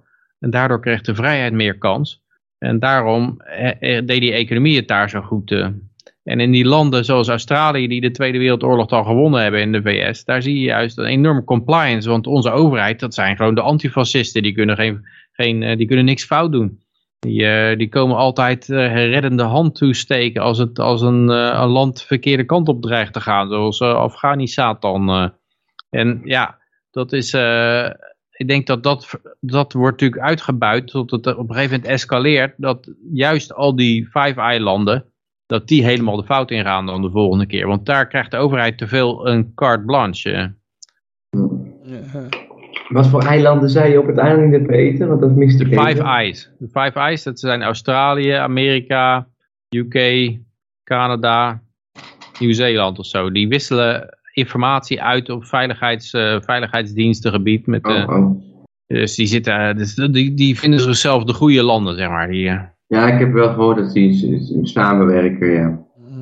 die spioneren op mekaars onderdanen, zeg maar. Je mag Ja, ja, ja. als je overheid op, jou, op je eigen onderdanen gaat spioneren. En dan kan je gewoon op iemand anders onderdaan en dan wissel je informatie uit. En dan is het allemaal, allemaal weer okidoki. Ja. Is Zo'n Australiër als Julian Assange eh, zo makkelijk... eh, ja. Ja. Eh, Ja, je kan ook nog hier naar Nederland, of naar Lieberland eh, komen. Want hier heb ik had het al een keer gezegd vandaag, maar ik, je kan niet lekker naar de bioscoop zonder vaccin. Het is hartstikke druk. Mensen hebben allemaal zin om de film te zien. Zijn niet bang voor corona's. waarom zouden we dat doen als we ook naar Urk kunnen gaan? Ja, Urk is ook eh, Volgende artikel, want die had... eh, vrij, een vrije staat. De Urk vrij staat. Ja, die had zoiets van, hé, wat in Vlaanderen ook kan, eh, dat kan in Urk ook. Urkland. Urkland. En in Urk was al, al een jaar geleden groepsimmuniteit. Hè? Eh, eh, Het aantal cases was gewoon heel laag. Ja, dat is ook weer zo'n verhaal. Zie je, mensen zijn ook eh, bij, bij zus die kwam laatst bij iemand binnenzetten. Die zeggen, de eerste wat ze zei toen de deur open, het aantal cases loopt weer op. Het aantal cases loopt weer op. En dan lees ik zo berichtje van, sinds twee weken loopt het aantal cases weer op in Nederland. Ja, wat is er twee weken geleden gebeurd? Oh ja, toen moest iedereen zich laten gaan testen om een café en een restaurant in te mogen, of een bioscoop enzovoort. Dus mensen zijn zich wel veel meer gaan testen, omdat vanwege de versoepelingen. En eh, ja, dan, dan eh, gaat het aantal cases natuurlijk omhoog, omdat er meer getest wordt. Maar procentueel gezien is het natuurlijk niks aan de hand. Maar ja, het, het, het is zo makkelijk liegen met statistiek. Dus iedereen weer in de paniek omdat het aantal cases oploopt. Nou, wat ik wel eh, merkte, ja, ik zei het voor de uitzending nog, van eh, een vriend van mij die eh, na, anderhalf jaar thuis gewerkt te hebben, kwam hij voor het eerst weer op zijn kantoor. Net als de rest van het, zijn collega's, zagen ze elkaar weer. En huppa, de week erop, iedereen ziek. dus het allemaal niet lekker en noem maar op. En vrijwel iedereen gevaccineerd, hè? Dus, ja, Ja, dat, dat helpt ook niet veel. Maar je weet wat, ik zag er net, net nog zo'n zo argument voorbij komen op Facebook. En er stond iemand die zei, mijn man en ik beide de vaccinatie gehad. Helaas toch corona gekregen en flink ziek geweest. Was nog spannend om een eventuele opname ziekenhuis. Gelukkig niet, niet zo ver gekomen. De bewering gevaccineerd, eh, minder klachten, klopt echt niet. Kampen nu al na zes weken met vermoeidheid, reuk en smaakverlies. ja, eh, eh, En de vraag is nu of je het krijgt, maar wanneer. Dus de vraag is niet, denk ik, of je het krijgt, maar wanneer. Er staat er iemand onder die, die antwoordt dan... Gelukkig zijn jullie gevaccineerd, anders was het misschien nog wel veel erger geweest voor jullie. Jij zei ook van, ja, dat is net zoiets als, als dat je, je bidt drie keer tot Wodan voor je veiligheid. En, en dan kom je onder een auto en je verliest een been. En dan zeg je, nou, eh, bidden werkt wel tot Wodan. Want eh, als ik niet tot Wodan had geweten, dan had ik misschien wel dood geweest nu. eh. eh, eh, eh, eh. ja, Ja, dat is hetzelfde wat, wat Paul Krugman altijd zegt. Hè. Dan, eh, dan komt er een economische crisis. Dan eh, ja, we moeten ontzettend veel geld drukken. Eh, anders gaat de werkeloosheid omhoog. Nou, drukken ze ontzettend veel geld. Gaat de werkeloosheid alsnog omhoog. Nou, hadden we eigenlijk nog meer moeten drukken. Want, want kun je nagaan, het was dus erger dan we dachten eigenlijk. En hadden we, hadden we, eh, als, we, als we geen geld hadden gedrukt, was het nog verder omhoog gelopen. Nou ja, daar kan je echt eh, met alternatieve timeline eh, verhalen kan je natuurlijk alles recht praten. Ja, ik zeg eens van Bert en Ernie met een banaan in het oor. Eh, ja, die tegen de tijgers hielp of zo, wat was dat? Of nee? Ja, ja. Of, nee, dat was de Simpsons. Dat was Lisa, die had zo'n steen en die zei, deze steen die beschermt je tegen tijgers. En zegt Bart zo van, hoezo, ik zie helemaal geen tijgers. Nou, zie je wel dat die werkt. Oh, jullie willen kopen die steen. ja, met die banaan in het oor bij Bert en Ernie en dat helpt tegen de, krokodillen. Ja, ja, ja. ja, ja. Er zijn geen krokodillen, zie je wel, dat helpt, ja. Nou. Dus, we hadden het over de burgemeester in Urk. Eh, ja, goed, ja, het is, eh, hij gaat in ieder geval niet eh, controleren op, op de naleving. En hij zegt daarbij van, ja, bijna niemand is gevaccineerd. Dus ja, waarom zouden we? Dus, ja, nou ja, leuk. Ga naar Ja, Urk toe, mensen. Ja, Ur- Urk is dichterbij. eh. burgemeester die zoiets kan verzinnen. Ja, volgens mij is België toch dichterbij voor mij dan Urk. eh. Ja? Zou ik moeten kijken. Hangt Ja, er wel waar je naartoe gaat in België. Ja, nou, Antwerpen was het geloof ik, hè? Ja. Dus, eh, volgens mij is Urk dichterbij, hoor. Of, tenminste, jij woont in Houten. Ik, eh, Of het is al bij even verder, kan ook nog natuurlijk. Maar ja, als je uit wil gaan, waar wil je liever naartoe? Naar Antwerpen of naar Urk? Volgens mij kun je daar wel wel- lekker vis eten, maar goed. eh. dat zin dat ik dan eh, toch wel even, eh, ja, eigenlijk alle twee wel wil ondersteunen. Dan. ja, ja. Nee, goed, ja. Er kwam volgens mij nog wat binnen op de chat, zag ik. Oh ja, ik zit maar weer half op te letten vandaag, jongens. Oh. Oh, jongen. Maar eh, in ieder geval, eh, ja, het kan natuurlijk ook anders hier in eh, Noord, Noord-Territory. Het ligt denk Nee, ik... ik heb hier, eh, Gitana Gold zegt nog, Urk, super gezellig, vijf minuten rijden vanaf mijn plekje. Oké, ja, Gitana is vijf, vijf minuten van Urk. oké. Kijk, dat. eh, Want ze misschien heb je het goed Noordoostpolder of zo? eh? ik weet niet, wat dat is vijf minuten van Urk. Ja, dat staat er niet bij, maar Dat is Hollywood. Hm. Nee, hij is verder dan vijf minuten, denk ik, hè. Maar in ieder geval eh, Northern Territory, dat ligt denk ik in Australië. Daar, eh even kijken hoor, er moeten werknemers allemaal gevaccineerd zijn. Of anders krijg je een boete van vijf- 5000 dollar. ja, dat vind ik wel een rare uitleg. Want hoe kun je dan een boete van 5000 als je erover liegt of zo? Dat je zegt, ja, ik heb het wel en, en dan blijkt het niet te zijn. Ja, goed als hij gepakt wordt, eh, zeg maar. Tja. Ik vind het toch wel wat hoor, want het is eigenlijk gewoon nog een experiment hè. Dus ik, Ja. eh, ik snap echt niet hoe ze dit voor elkaar krijgen. Dat mensen dit dus gewoon pikken, dat dit allemaal ge- gedaan wordt zomaar. Ze zijn allemaal Ja, bij ons ook op het werk was laatst, eh, ja, in Amerika was het nou, ehm, ja, 4 oktober was de cut-off date. Als je daarvoor niet gevaccineerd werd, was je ontslagen. Want het was kiezen tussen vaccination of een ander woord dat op nation eindigt. Termination. Oh. Eh, dus eh, ja, en er wordt gewoon heel makkelijk over gedaan. van, Oh ja, nou, oké. Dus er worden een hele hoop collega's uitgeknikkerd die, eh, die het vaccin niet nemen. Oké. Ja, en het, ze komen er wel mee weg op het moment. Het kan allemaal gewoon doorgang vinden. En eh, dus ook hier in Australië. Ja, maar goed, ze zijn daar natuurlijk allemaal ontwapend, hè. Dus ja, wat, wat kunnen ze? Niks. Ja, e-guldens Ja. gebruiken. Wij zijn En- natuurlijk ook ontwapend. Ja, eh, Maar ik begreep dat er wel, er was nou wel een, eh, een Australische politieman of zo, die had gewoon eh, maar eh, ontslag genomen. Die, die vond het maar niks om, de, om de, dit, eh die tirannie te enforcen. Hm. Ik heb het even opgezocht. eh, Het is ongeveer even ver eh, Antwerpen. En eh, Antwerpen is toch 10 minuten verder. Oké. Ja.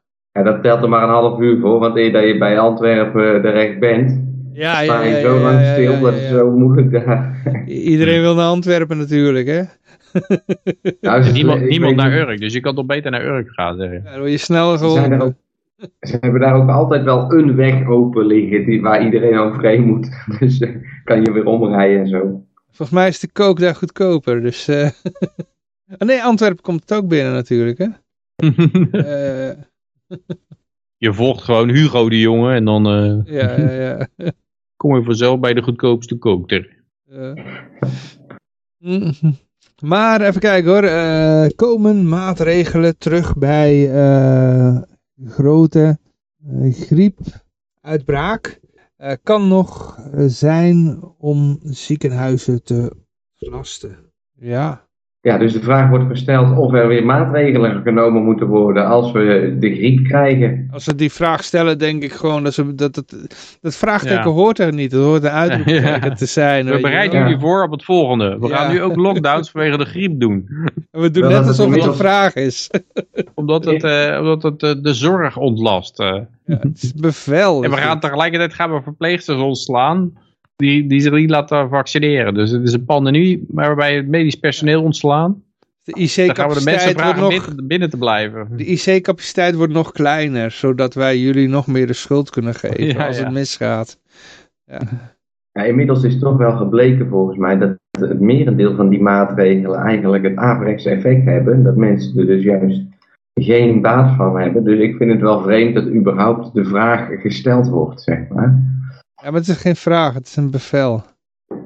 Ja, nog niet, hè. Nog Ja. Het is allemaal het is vrijwillig ook, hè. eh, Ja, je Het hoeft is een proefballonnetje dit. Hè? Je weet eigenlijk bijna zeker dat als ze zeggen derde prik is, is vooralsnog niet nodig, dan weet je gewoon, oké, derde prik zit eraan te komen. Ja. Ja.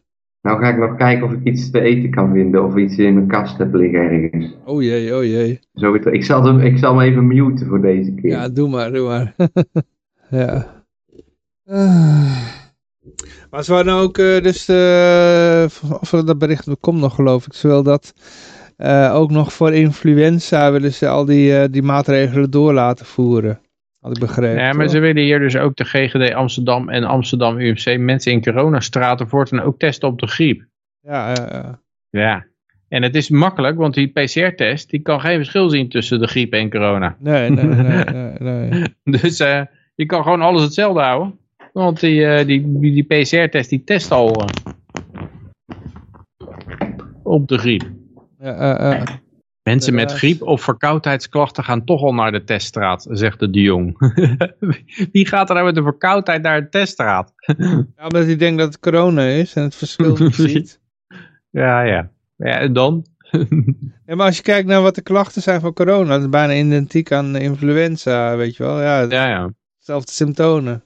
Dus ja. De- en, en er wordt ook, dat is ook een nieuwe meme, minder weerstand tegen griep. Vanwege de coronamaatregelen eh zij hebben nu minder weerstand. Ja, logisch, ja. Ja. Omdat eh, onze weerstand is er tegen afgenomen, omdat we het binnen hebben gezeten. Zeg maar. Vroeger hadden we een heel goed middel Wat- om wat is- mensen, eh, dus- om, om mensen bekend te maken met de griep. Dat was pepernoten strooien. ja, ja, ja, ja, ja. Ja. Dat was een manier om, eh, om groepsresistentie te Ja, krijgen. ja, ja, groepsimmuniteit. We gaan pepernoten. Er zijn een heleboel artsen en die zeggen allemaal, het grootste risico moet nog komen met die, eh, met die prikjes die iedereen nu krijgt. Want nu gaan we meemaken hoe dat ze erop reageren als ze er dus mee op contact komen. Want tot op heden is het elke keer mooi weer nog geweest, of zomer. En helemaal heeft er nooit iemand griep in de zomer. Maar nou komt het dus, nou gaat het weer opzetten. En nou, eh, ja, wie weet hoe, hoe ziek mensen worden. Hè? Misschien die, die reactie die Peter net voorlas, misschien krijgt iedereen wel eh, super heftige reacties nu op, op de griep. Nou ja, je leest wel. ook al, ja, laatst viel mij ook al op, een aantal mensen die die prik genomen hebben, heel snel daarna kanker kregen. En dan denk je, wat krijg je nou van, die, van dat vaccin kanker? Maar het is natuurlijk ook zo dat jouw immuunsysteem houdt ook kankercellen onder de duim door die eh, te killen. Als jij zegt, eh, beste immuuncellen, allemaal een omscholing richting een variant van de COVID die niet meer bestaat inmiddels. Eh, en dan staan ze allemaal met volle geschut staan ze te wachten op een, op een niet bestaande COVID variant. En dan komt eh, de kankercellen die komen, die kunnen gewoon vrolijk, vrolijk doortieren. Dus er zijn, er zijn een heleboel van die gevallen van mensen die hebben vijf jaar kanker in remissie. En opeens komt het weer terug nou ze die prik genomen hebben. Dus eh, ja, ik, eh, ik die, er is nog zoveel onbekend over, over dit soort dingen. Oh, En helemaal rond de mutaties, zeg maar. Dat, ze daar, dat je als je iemand in gaat spuiten met een bepaald vaccin tegen een bepaalde variant, dat je natuurlijk oh, binnen no time krijg je een andere variant dan die dominant wordt. eh. En die hele dynamiek daarvan hebben ze, hebben ze nog helemaal niet door. Je zit daar met, een, met, een, met een vaccin te werken wat gewoon, gewoon een anderhalf jaar oude variant is. eh. Mm. Ik heb toevallig eh, gisteren de laatste serie. Nee, dat was niet gisteren, want ik heb helemaal met mijn timing. Ik heb geen flauw idee. Maar in ieder geval deze week had ik deel 17, laatste deel van de sequel to the Fall of the Cabal. En daar gaan ze nog specifiek in op vaccins. Dat elk vaccin sowieso ook eh, kankercellen bevat, bijvoorbeeld. Of niet elk vaccin, maar dan maken ze weer een onderscheid uit. Het is een video die je misschien leuk vindt, Peter, als je nog tijd over hebt. Mm. Want die- Mm. Mijn geven- vakantie. Het is wel een categorie eh aluhoedje, maar... eh, Ja, het is een de behoorlijk aluhoedje hoor. Ja, dat ja. is wel zo. Hm. Het is wel eh, mijn, eh Ja. mijn eh clownsneus. eh, ja, ja, aluminium, aluminium mondkapje moet je dan opdoen. hoofd. Eigenlijk is dat wel raar. Die mensen die altijd alu hoedjes schreeuwen tegen mensen met een, met een rare eh, theorie. Die Ik dragen nu allemaal een mondkapje. Kun je een hele leuke meme die werkt maken. Ja. Dat zei die vent in Californië ook. Die zegt van, eh, ja, die mondkapjes die werken gewoon. Dat is gewoon wetenschappelijk bewezen. In Lancet en nu England Journal of Medicine. En ik zeg, ja, maar er is ook een eh, covidcharts.quiz. Of covidchartsquiz.com. En dan krijg je allerlei grafieken te zien van besmettingen. En dan moet jij raden waar ze mondkapjes invoerden. Of, of vaccins of zo. En dan kan je er niet uithalen. Ja, maar dat komt omdat niemand zich eraan houdt. Ik zeg, in Californië houdt iedereen zich eraan. Dat is een enorme social shaming eh, als je zo'n ding niet op hebt. Eh, zelfs buiten bij het sporten en zo. Dus, eh, maar kennelijk helpt het allemaal geen zak. eh. En die vaccins, Singapore 85% gevaccineerd. Aantal cases door het dak heen. Israël natuurlijk, bekend geval. en het is heel vaak. Ik zag eh, weer een plaatje voorbij komen. Een of ander plaatsje in Ierland. Hoogste percentage vaccins van heel Ierland. En dan een ander krantenbericht. Hoogste aantal besmettingen van heel Ierland. Oké, in hetzelfde plaatje. Eh, oh, de chat komt een hele lap tekst. eh, even kijken hoor. Oh, oh, oh, oh. Dat is mijn video die ik had gedeeld. Oh, oké, oké, ja, ja. Ja, ehm, oh, ik wilde nog even, oh, dat helemaal vergeten te zeggen aan het begin. Voor de, degene die eh, nog iets hebben van, ja, ik, eh, ik hoor dit dan allemaal aan en ik wil er iets tegen kunnen doen. Op, eh, volgens mij was het zondag, ja, zondag. Dan kun je weer gaan demonstreren in Utrecht.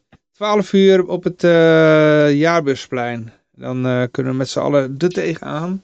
Dus, Ja. ja. ja, als je nu luistert, eh, je hebt zoiets van, eh, ja goed, eh, ja. Dan kan ik het weer niet laten, maar dan zeg ik erbij van je kan je geld voor het treinkaartje ook nog in de i-guldens jassen. ja Dan maak je ook een hoop mensen wakker mee, denk ik. kan ook nog. En daarmee met genoeg zijn. Ja, ja, ja. Maar eh, ja, dan gaan we even naar het volgende berichtje toe. Want eh, de rechters die zaten fout in de toeslagenaffaire. En die zijn tot de volgende conclusie gekomen. Namelijk, eh stevast kant... Hm? Stevast kant? Stevast de kant van de Belastingdienst gekozen. Oh, de mist. Stevast kant van de Belastingdienst gekozen. Oké, oh ja, de en van dat mist. Oké. Stevast kant Belastingdienst gekozen. Oké. Ik vond het een beetje een rare zin. Ja, dat heb ik al vaker als jij zinnen voorleest, dat ik denk, goh, dat is een rare zin. Maar, eh, ja, ik heb ook nog eens dyslexie, hè, dus dan eh, krijg je dat. Ja. ja, ja, wat kunnen we hier verder over zeggen, hè? Nou, wat kun je verder over zeggen? Dus de rechters zitten in wel meer dingen fout, want hij staat er deze week niet tussen. Misschien moet ik het niet zeggen, maar eh, onze Huig Plug was weer op pad van de week. Oké. En dat eh, het- bij de rechtbank. Hij wilde namelijk verklaren eh, de, de, de, de informatie die hem is toevertrouwd in, in die zaak rondom seksueel misbruik in de, in de, binnen de overheden. Ik noem het, het pedoclubje, wat ik hier al duizend keer genoemd heb. En hij mocht, eh, alleen, hij, hij mocht alleen, een, eh, het zou een publieke zitting worden en dat werd het laatste moment werd dat gewijzigd. En dan zou het allemaal achter gesloten deuren moeten plaatsvinden. En daar paste hij voor. En toen is hij dus voor de rechtbank, heeft hij gewoon zo'n hele betoog. Oh ja, ik heb die video gezien, ja, ja, die heb ik gezien, ja, ja, ja. En deze toeslagenaffaire, ja, er zit, er zit inderdaad eh, niet, niet alleen, weet je wel, het is gewoon, ze, ze, werken met elkaar samen, die verschillende... Ja, maar dan eh, moet je toch kunnen wraken. Dus dat, daar, hebben we wraking voor. Want ze zeggen eigenlijk van ja, eh, Ja, maar hoeveel we zijn, eh, we zijn niet? onpartijdig. Hoeveel rechters zijn dat nou in Nederland? We hebben Je geen kan- idee. Ja, niet, niet- op een gegeven moment zijn ze gewoon, ze zijn allemaal gewoon, of tenminste, niet- het zal, zullen ze niet allemaal zijn, daar wil ik dan ook wel weer even tegenspreken. Maar er zijn er gewoon te veel op een positie. En die krijgen dus ook dat soort zaken de hele tijd toegespeeld. Ja. En ja. Maar de Ja, ik overduidelijk denk dat het heel veel uitmaakt wie de zaken naar welke rechter toespeelt. Want je hoeft ook maar een paar rechters eh, natuurlijk in je tank te hebben. En dan als je de figuren hebt die de zaken toebedeelt, dan ben je ook al eh spekkoper. Want dan zeg je gewoon, eh, je gaat alles, alles gaat altijd naar de bevriende rechter toe met eh, de goede uitspraken. ik maar ik had begrepen dat daarvoor dus de, de, de, de wraking is. Dan kan je zeggen, hé hey jongens, er is hier sprake van eh, partijdigheid. De rechter die speelt onder een hoekje met, eh, met- onder een hoedje met iemand. Ik weet zal niet of wel even... Ik weet niet of jullie weten wat, eh, wat dat ik ken het is. begrip maar- raking, ja. Misschien is, dit, eh, is dat het wel, maar ik weet niet hoe het eh, dan werkt. Ja, er moest naar een wrakingskamer met andere rechters. En dan zeggen ze van... eh, ja, Onzin. ah, onzin. Wij hebben met elkaar besloten dat het niet zo is. Maar er wordt het, in, de chat, eh, in de chat gaat het een keer nu. ik, ik, ik weet niet wat er allemaal gebeurt, maar ik zie heel veel... Gitana Gold zegt vrijdag om 8 uur een fakkeltocht in Dronten. mhm. En eh, de moeder heeft gevraagd, zegt Gitana Gold. Is dat in die rechtszaak met... eh, waar, ik net... Ik heb net een filmpje gedeeld. Ja, dit eerste- was inderdaad eh, waar jij het over had, denk ik. Ja, ik heb het niet helemaal gezien, maar... ja, ja, ja, met, eh, ja, ja. Ja, oh. Ik heb het inderdaad Ja, de, de gezien. moeder heeft gevraagd. Ja, en dan hangt het dus weer stil. En dan ben je weer een paar weken verder. En dan gaat, eh, weet je wel, het, het, zo is het spelletje. Ik heb het filmpje gedeeld van het verslag van de Juige Plug. eh, En ik heb ehm, nog een, een, een reactie van iemand op dat hele gebeuren met de Huige Plug. Dat is ook een hele mooie visie die ik zeker kan aanraden om eens te bekijken. eh, eh. Je had trouwens nog een ander filmpje, die moet ik ook nog even laten zien. Nou, we het toch eh, erover hebben. Het publiek dat loopt iets Oh, ja. roepen. Thank you to all of our partners. Oh my God, it's just such an unbelievable moment. Brandon, you also told me, as you can hear the chants from the, the crowd, let's go, Brandon. Brandon, you told me you were going to kind of hang back those first two stages and just watch and learn. What did you learn that helped you there in those closing laps? Oh my God, it was uh, learning how each line didn't uh, stay to one. It everything shifted top to bottom so much. Oh, nee. Ja, in ieder geval, eh, ja, er wordt eh, Let's Go Brandon eh, geroepen, hè? heel duidelijk. Ja, Dat is zonder Ja, dit is- twijfel.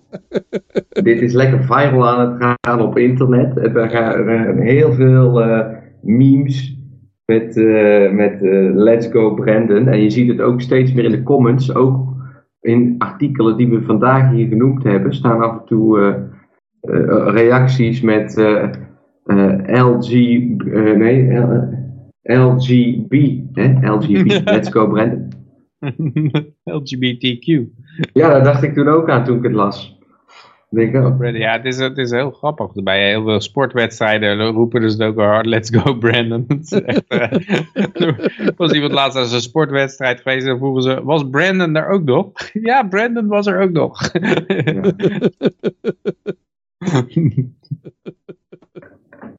En je had nog Ja, een je- andere filmpje Het trouwens. leuke dat ze er heel weinig tegen, tegen kunnen doen. Hè? Je kan eigenlijk niet zeggen, maar nou, dit, dit, gaat, eh, dit is een eh, grapje wat eh, doelt op de- dat ze scandeerden. Fuck you Biden. Fuck Joe Biden was het. Het, eh, dat moet ook onder het tapijt geveegd worden. Net als alle gecancelde vluchten bij Southwest Airlines. En dat maakt natuurlijk wel, als je weet dat dat eenmaal gebeurt, dat, dat soort dingen, dan, dan kan je er natuurlijk wel enorme lol mee hebben. Je kan, eh, eh, ja, je kan daar gewoon zogenaamd in meegaan of zo. Ja, bij dit soort dingen, dat is het, eh, eigenlijk, eigenlijk is dat wa- wat je, wat je doet, want de verslaggever zegt dan, oh ze scanderen let's go Brandon. En dan ga je niet zeggen, hey dat zei die helemaal niet. Zo nee, dan ga je er gewoon in mee. Dan, ja, dan weet iedereen, de goede verstaander heeft een half woord genoeg. En dan heb je eigenlijk een ontzettende lol erover. Dus eh, je kan dat, ja, How kan dat wel vaker doen, denk ik. Met, met dit soort eh, met, eh, zeg maar fake nieuws van de.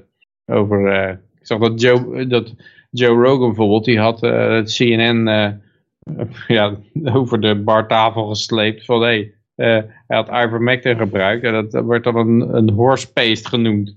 En, en eh, ja, dat is natuurlijk eh, onzin. En, eh, of het is niet helemaal, het is niet onzin. Het wordt ook wel bij dieren gebruikt. Het wordt ook bij mensen gebruikt. Net zoals antibiotica ook bij dieren gebruikt wordt.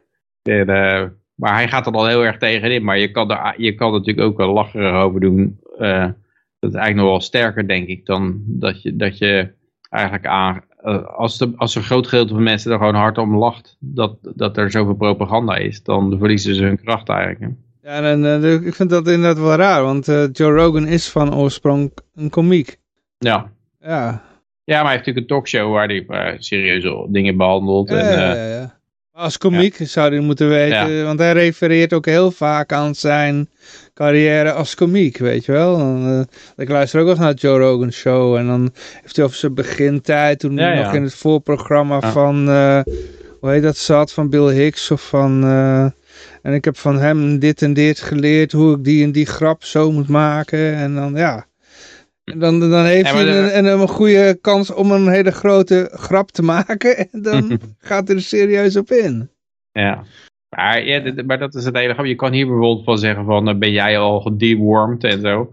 Dat was dan het, uh, ja. En dat heb ik al veel zien gebeuren ook van, uh, oh, ik wil laten dewormen. En, en, en als je dat ja, de goede verstaander heeft dan een half woord. En dan moeten ze dat ook gaan censureren. En dat, wordt al, dat, dat, is, dat is het hele probleem met die censuur. Dat was natuurlijk in de Sovjet-Unie ook al zo. Dat als je dat gaat censureren. Nou gaat YouTube gaat alles verwijderen wat, uh, wat klimaatverandering uh, een hoax noemt. En dan, uh, ja, dan ga je natuurlijk ook over je afroepen dat er mensen in allerlei omvloerste uh, termen over gaan praten. En, uh, en je mag het niet over COVID hebben, dan noemen mensen noemen het de cerveza sickness. omdat het een, een, Mexicaans biertje, de corona is. Ja, je gaat natuurlijk, gaan mensen daar omheen lezen. En daar zijn ze ook heel snel in. Mensen hebben ook heel snel door, oh, daar mag je niet over praten. Oh, er is een nieuw woord, is er gekomen? Nou, dan gebruiken we dat woord, toch? Ja, ja. ja. maar uh, Yoshi stuurt me nog een uh, andere link. En dit is van uh, Blackbox. Ja, van Blackbox. ja, dat is volgende. volgende Oké, we zijn klaar met de rechters. Ja, ik denk, dat hebben verder niks over te zeggen. Ik zou zeggen wraken, oké. Maar ja, dat is ook, dat is ook een show. Het punt is natuurlijk hierbij dat rechters ja, ook in overheidsdienst zijn en daarmee ja, precies. Uh, nooit betaald worden vanuit belastingen. Dus daarom heb je gewoon geen kans dat dat systeem ooit gaat werken. Want er is geen, je kan je abonnement niet opzeggen en naar de concurrent toe gaan. En zolang dat niet het geval is, klopt. Dan uh, komt dat niet goed. Dan kan je wel, je kan ze een eet laten zweren. Uh, en ja, schiet je gewoon helemaal niks meer op. Ja, klopt, klopt. Ik zou altijd zeggen van probeer altijd problemen zelf op te lossen. En uh, ja, zo min mogelijk naar de overheid te stappen als je een probleem hebt. En vaak is dat nog beter ook. Hè? Ik bedoel, als je naar de, de, overheid gaat, dan ga je naar een monopolist toe. En dan krijg je altijd de slechtste kwaliteit voor de hoogste prijs. Voor de meest onredelijke salaris uh, denkbaar. Dus ja, dus probeer hm. gewoon overheid gewoon zoveel mogelijk te vermijden. En vaak als je ruzie met je buurman hebt, uh, is ja dan kun je beter zorgen dat je, het, uh, dat, je dat voorkomt. Ja, altijd proberen redelijk te zijn. Dus nou, dat is mijn advies. Uh, goed, ja, Blackbox TV, wat uh, is een goede zender inderdaad. Ja, die hebben zichzelf gecrowdfund met een kwart miljoen dit jaar. en nou, ze leveren... Net zoveel als een restaurant in Utrecht, hè? ja. ja, maar zij hebben, als je het zo naast elkaar zet, dan is het al raar. Maar, maar Blackbox uh, heeft er uh, nou, leuke dingen zijn ze mee aan het doen. Ze hadden laatst ook dat verslag uit Amsterdam waarbij zij op het idee kwamen om daar een uh, notariskantoor in te huren om het aantal bezoekers vast te leggen. zodat er geen schatting gedaan hoeft te worden, maar dat het gewoon met 95% zekerheid is vastgesteld. En dan hoef je daar ook niet over te discussiëren achteraf van hoeveel mensen waren er dan. Hè? Want je krijgt altijd van die rare uitslagen en zo. Maar dus we hadden dus ook um, nu een, een item, dat is nu een terugkerend iets. Want ze maken ook één dingetjes die pas één keer, uh, die maar één keer komen, zeg maar. Maar dit, is nu dit komt nu terug. Want uh, begin september is er op Nieuwsuur een reportage geweest waarbij een huisarts heeft gezegd dat er een vrouw is overleden aan corona. En als zij zich gevaccineerd zou hebben, zou ze nu nog in leven zijn geweest. En dat zegt zij dus in die uitzending op Nieuwsuur. Um, er gebeuren nog een heleboel andere. Het is echt een, een, beetje een toneelspelletje, die uitzending. En het ziet er allemaal een beetje gemaakt uit. Nou, toen zijn ze daar dus ingedoken van hoe kan die, eh, wie, is dan die vrouw die is overleden? En dat eh, willen we dan wel eens weten. Nou, ze zijn nou bij, bij de nabestaanden van die vrouw terechtgekomen. En die zeggen, nee, ze had allerlei onderliggend lijden. En, en die, ze had helemaal geen corona. Mm. En het punt is dus, er wordt een claim gemaakt onder, in Nieuwsuur, wel een meerdere, maar er wordt onder andere geclaimd um, dat die vrouw dus bij de GGD zou zijn opgenomen als coronadode. En toen is er iemand gewoon in Nederland die begaan is met dit onderwerp. Die is gaan eh, zoeken op de website van het RIVM en van de GGD. Van, hè, dat wordt allemaal bijgehouden. Hoeveel mensen hebben er een positieve test? Hoeveel mensen liggen er in het ziekenhuis? En, en dus, toen vond zij dus dat er bij het RIVM op dat moment helemaal geen coronadood gemeld was. In die hele buurt niet. En um, pas nadat dit dus op Blackbox kwam, in diezelfde week dat deze uitzending zijn eerste uitzending had, dat is ongeveer een maand geleden, toen werd er ineens een coronadode in de statistieken bijgeschreven. Dus het is allemaal heel erg vreemd hoe dat dit dan loopt. Um, en ja, ze geven daar een beetje diepgang over. En ze bellen dus ook met Nieuwsuur. En dan zeggen ze, joh, die vrouw die is dus helemaal niet met, uh, met corona overleden. Dus hoe kun jij nou stellen dat ze met een vaccin nog had geleefd? Dit is helemaal. Hè?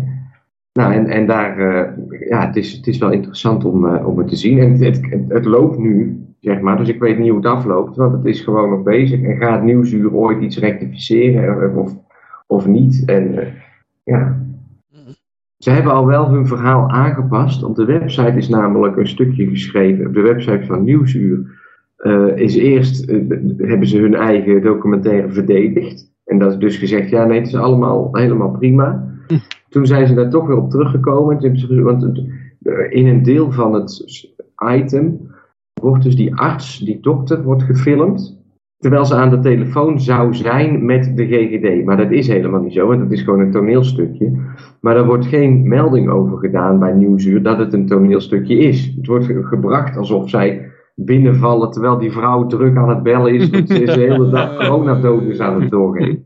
Dus het is, het is allemaal, als je het van een afstandje bekijkt, dan is het zo doorzichtig hoe dat het gemanipuleerd wordt, weet je wel. En ja. Uh, het was toch laatst ook met Kamala Harris, die had iets over de NASA had ze een eh, interview gedaan. En dat bleek oh. dus allemaal kinderacteurs bij te zitten die auditie moesten doen ervoor. Het was helemaal in scène gezet. En, en met Joe Biden ook, die, die vaccinatie van Joe Biden, dat is ook op een set, hè, is dat? Ja, ja, ja. Dus dat is ook heel, heel vreemd, wat is daar dan aan, de hand? Uh, en dan zei ze later wel dat de set was in, ja, waar was het nou ook weer? Virginia of zo? Maar het, het, eh, nee, in Pentagon was het. En die hebben ze, in Pentagon hebben ze dus een set die lijkt op het Witte Huis. dus ze kunnen, ze, kunnen ze in het Pentagon kunnen ze gewoon een toneelstukje opvoeren alsof het in het Witte Huis is. Oh, man. Nou, op zich is daar vanuit strategisch oogpunt misschien iets voor te zeggen. Ja, ja. Maar ja, niet meer als, als je dat uitlekt, zeg maar. Want dan, ja, ja, dat is ook weer zo. Want, uh, dan is het ja, bekend, ja.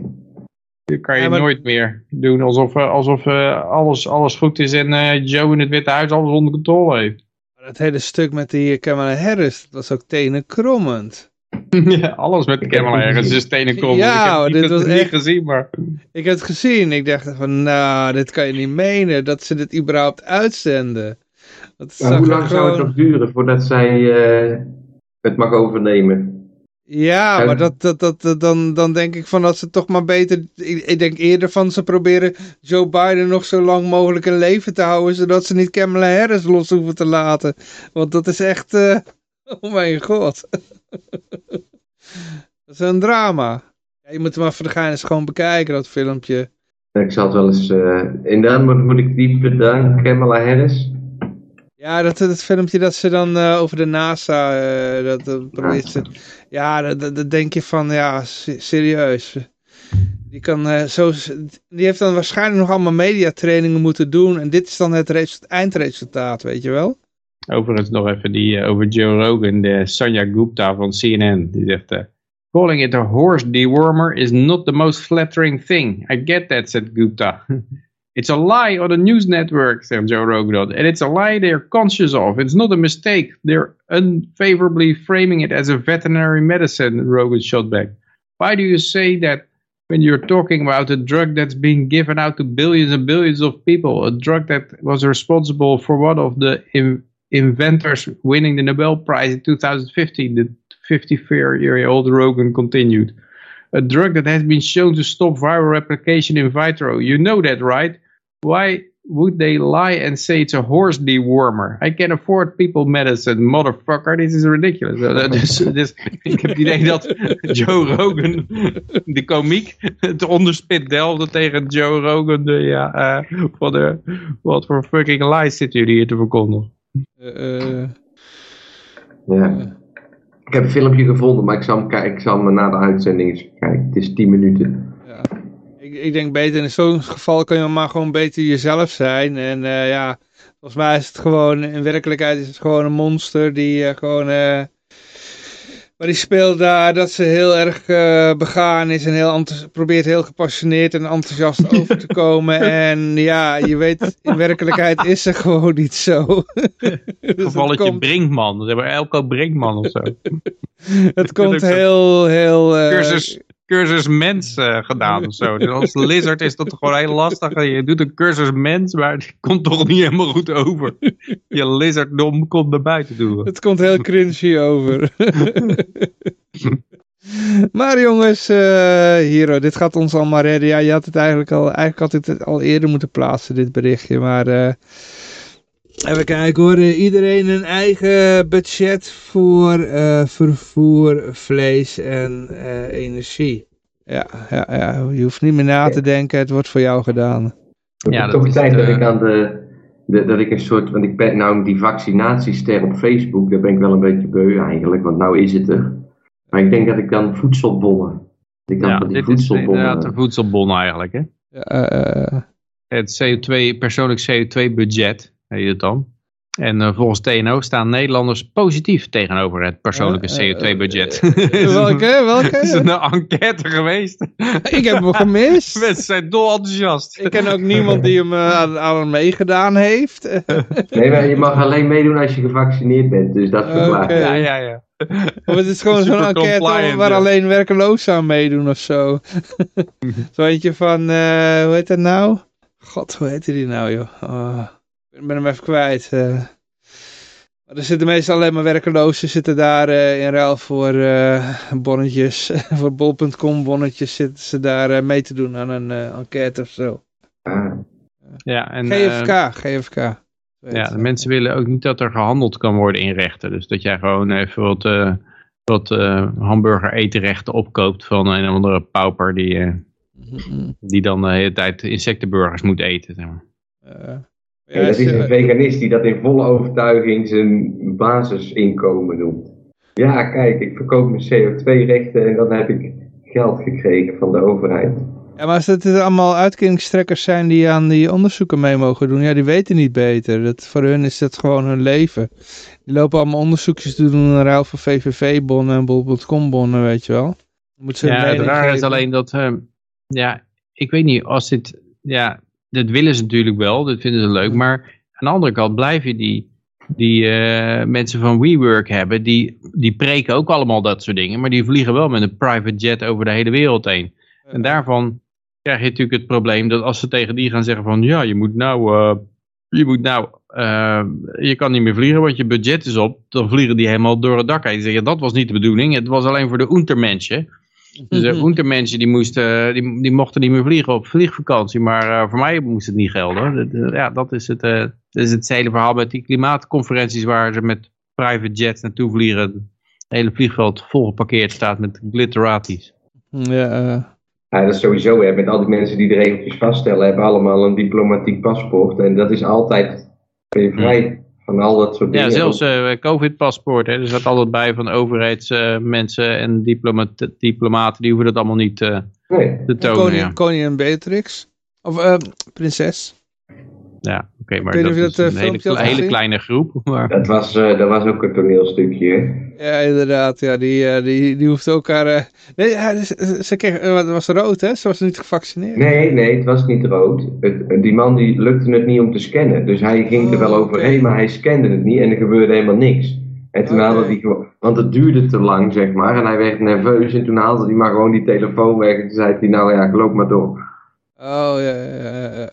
Hier, Dus dit op- zijn de dingen die je moet doen voor die eh, lage CO2-uitstoot. Nauwelijks autorijden, niet te lang douchen, verwarming verstandig gebruiken, dus in de kou zitten, verlichting idem, in het donker en de kou, geen vliegvakanties, wel alles op de fiets, geen vlees meer. Ook niet de elektrische fiets, denk ik. Dat is natuurlijk ook alweer minder. Eh, bovendien woon ik klein, zegt deze polcorrespondent. Die Je mag alleen een elektrische, je mag alleen een elektrische fiets als je hem dan oplaadt, terwijl je fietst. En dan eh, als je thuis komt, energie dan trek je terug het net in, zeg maar. Ja, dat Ja, maar daar moet je weer heel goed voor eten om dat te kunnen doen. Dat mag ook niet eten. Oh nee, dat is waar, ja. ja, ja. Nou ja, of in de... Nee. En dit is nog maar het begin, hè? Daarna gaat daar ook op bezuinigd worden steeds meer. Ja, wordt natuurlijk steeds verder afgeknepen dan, hè. Ja. Ja, Ja, het Ik ben wordt wel wel eh, tijd om, eh, om je eh, exit te plannen. In dit, eh, dit- als dit allemaal doorgaat, dan uh, het De wordt wel hele, steeds... hele remake maken van dat nummer België, van het goede doel. Van eh, waar kan ik heen? Ik kan niet naar Ja. Cuba, wil niet naar Cuba, dan zijn ze te streng of zo. Hm. ja. Dit, is, eh, dit, dit zijn de polcorrespondenten, hè, die, eh, die zeggen dus, eigenlijk doe ik dit nu al, maar gezien, we, eh, gezien de vrijwilligheid wijk ik er wel vaker van af. Dus hij, hij zegt eigenlijk, ja, omdat het vrijwilligheid is, is, smokkel ik wel eens. Eigenlijk moet het gedwongen worden, moet ik klappen krijgen. Ik, als ik nou klappen zou krijgen, als, het, eh, als ik het overtreed, dan zou het beter werken. En deze eh, correspondent zegt, ik vlieg nooit, eet geen vlees en rij elektrisch, dus ik word vast de rijk van de verkoop. Yeah! dus dat soort mensen zitten er in de pol. Ja, waarschijnlijk ook allemaal volgeselecteerd of zo. Wordt gewoon eerst wordt gekeken van, eh, eet je ben je vegetarisch? En dan, dan mag je door, weet je wel. Mm. Het is eigenlijk een poll onder vegetariërs of zo. ja. Nee, je kan komen voor die poll en er zijn veganistische hapjes te eten. Zo. eh. ja, kan ook. Selecteert ook al eh, enorm. Maar gelukkig, gelukkig voor eh, Amalia. Ja, Amalia is dit, hè? Ja. Een lief klein, Oh. lief klein biggetje. Sorry. Maar als ze trouwt met een vrouw, dan mag ze alsnog koningin worden. Ja. Waar de fuck hebben we dit bericht eigenlijk? Ja, dat, ze moet Nee, toestemming maar dit hebben. geeft aan dat, dat dit kabinet, dat let gewoon op de belangrijke problemen. Het zet, gewoon- heeft gewoon prioriteiten. Oh, de- het hele land zinkt weg in de shit. Maar zij zorgen ervoor dat, dat Amalia hoeft geen toonsafstand te doen als ze met een vrouw trouwt. Oh man. Dus eh, de, Amalia die weet het dan vast, dat dat, eh, dat, dat tot de mogelijkheden behoort. Had ze met de vrouw überhaupt willen trouwen of zo? Nee, waarschijnlijk niet. De kans is heel klein dat dat überhaupt het geval is. Maar ja, ze hebben er toch vast een onderzoek naar gedaan. Kennelijk was ze Eh. ermee bezig. Maar heb je ook niet het idee dat dit ook, dit is ook weer een beetje zo'n steek onder water aan het Koningshuis. Zo'n nieuwsberichtje van, Ja. van ja, het, het nieuwsberichtje komt natuurlijk voort uit dat het kabinet het erover gaat zitten hebben. Die hebben dus kennelijk niks beters te doen. Maar ik heb het ook het idee dat het is, de koning die sluit zijn domein af voor bezoek. En nou, dan krijg je opeens problemen met de belastingdienst of zo. En, en nou krijgt, komt zijn dochter opeens als, als lesbienne in beeld ongeveer. Ik heb het idee dat dat zo'n, eh, ja, dat het, dat het ook weer een beetje een, eh, een prikje is. Net zoals ze dat bij de, bij de kerk altijd doen. eh. als de kerk dan niet voldoende marxistisch is, dan komen er opeens de pedoschandalen weer naar boven. Ja, zou, zou Alsof ze bij de overheid er niet zijn, weet je wel. Eh, Ja, de, de, eh, de paus heeft zich dan laat voor het vaccin uitgesproken. En hij heeft zelfs een, zijn Zwitserse garde ontslagen die zich niet wilde laten vaccineren. Ja, dan ja, zou je zeggen van... eh, Deze, deze paus die is al zo'n beetje, dat is al zo'n marxist eigenlijk. ja, ja. Dus Maar dat- ja, misschien, die- dat, de- misschien is die ook al naar voren geschoven. Van, nou, eh, als we die, ehm, eh, als we die paus naar voren schuiven, dan hebben we geen last met eh, de powers that be. ja. Want die, die, eh, die, eh, ja, die zegt precies Ja, wat, ja, wat ze willen horen. Dus dan, dan kunnen we onze pedofilie eh, onder het tapijt geveegd krijgen. Maar ja, als je natuurlijk eenmaal chanteerbaar bent, dan komt het steeds terug, denk ik. Ja. Dat bij, eh, wat was het nou, in de jaren 60 geloof ik. Toen had je al de eerste tekenen dat de katholieke kerk een beetje eh, linksig begon te worden. Minder conservatief als dat ze normaal waren. En dan moet ik even zeggen, piep, piep, piep, piep klein beetje. Hè? Dus eh, de- ons zou het niet eens opgevallen zijn. En toen had je... Vredesberaad had je toen, het IKV. Dat soort shit, ja. En toen had, kan je, toen, toen had je in, de, in Spanje heb je toen een antipaus gekregen. Die zich uh, af, afgescheurd heeft van de, van de katholieke kerk. Dus die, uh, die was extreem conservatief was die. En ja, alle communisten moesten dood en dat soort shit, weet je wel. Dus dat soort dingen, dat, dat soort tegenreacties kreeg je toen, weet je wel. Maar bij deze paus heb je dat, die, die is gewoon, gewoon een communist. En ja, ik weet, ik volg het ook eigenlijk niet hoor, wat er bij de katholieke kerk gebeurt, maar... En die pauze is hele marxist nou, ja. Ja, maar hebben, hebben we antipauzen nou? Oh, ja, dat, uh, niet dat ik weet, maar ik, ik hoorde wel in Bodroom. Daar uh, zaten ook wel aardig wat katholieken. En die, uh, ja, die was die paus. waren ze niet blij mee met die paus. Oké, oké. Okay, maar ze moesten ook wel toegeven dat er een hele grote linkse achterban zit in de Rooms-Katholieke Kerk. Ja, ja, ja. Hm. Nou, het ziet er naar uit dat ik het toch weer gered heb, jongens. Ik was niet zo in het beste vorm deze Heb je er doorheen weten te oh, ja, je hebt, uh, Ik heb er niks Tot van gemerkt, Josje. Uh, ja. Het is gewoon, uh, gewoon jezelf, zoals altijd. Ja. Ik, uh, maar goed, ja, ik, ga, ik ga even een eindje aan brouwen. Want ja, we zijn eigenlijk gewoon door alles heen, door alle berichten.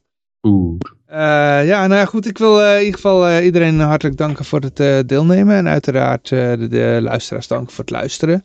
Uiteraard zijn we volgende week weer. En vergeet niet, zondag om 12 uur op Jaarbusplein. Dan kun je gewoon demonstreren. En we gaan dan ook langs Waku Waku, geloof ik. En ja, ik denk dat ik er zelf ook bij ben. Dus ik had eigenlijk iets anders gepland. Ik zou weer naar een wijngaard gaan, maar ja, de, degene in kwestie met wie ik meeging, die, uh, die is ziek. Dus waarschijnlijk uh, ga ik dan gewoon ook uh, daar naartoe. Naar de Jabersplein bedoel ik. Dus nou ja, goed, ik wil in ieder geval iedereen hartelijk danken voor de, en dat had ik al gezegd, ja, dan wordt het toedeledokie hè. Ja, ik wens iedereen een vrolijke en vooral een hele vrije week toe en al die dingen. Chic idee. Ja, dan wordt het F12 drukken.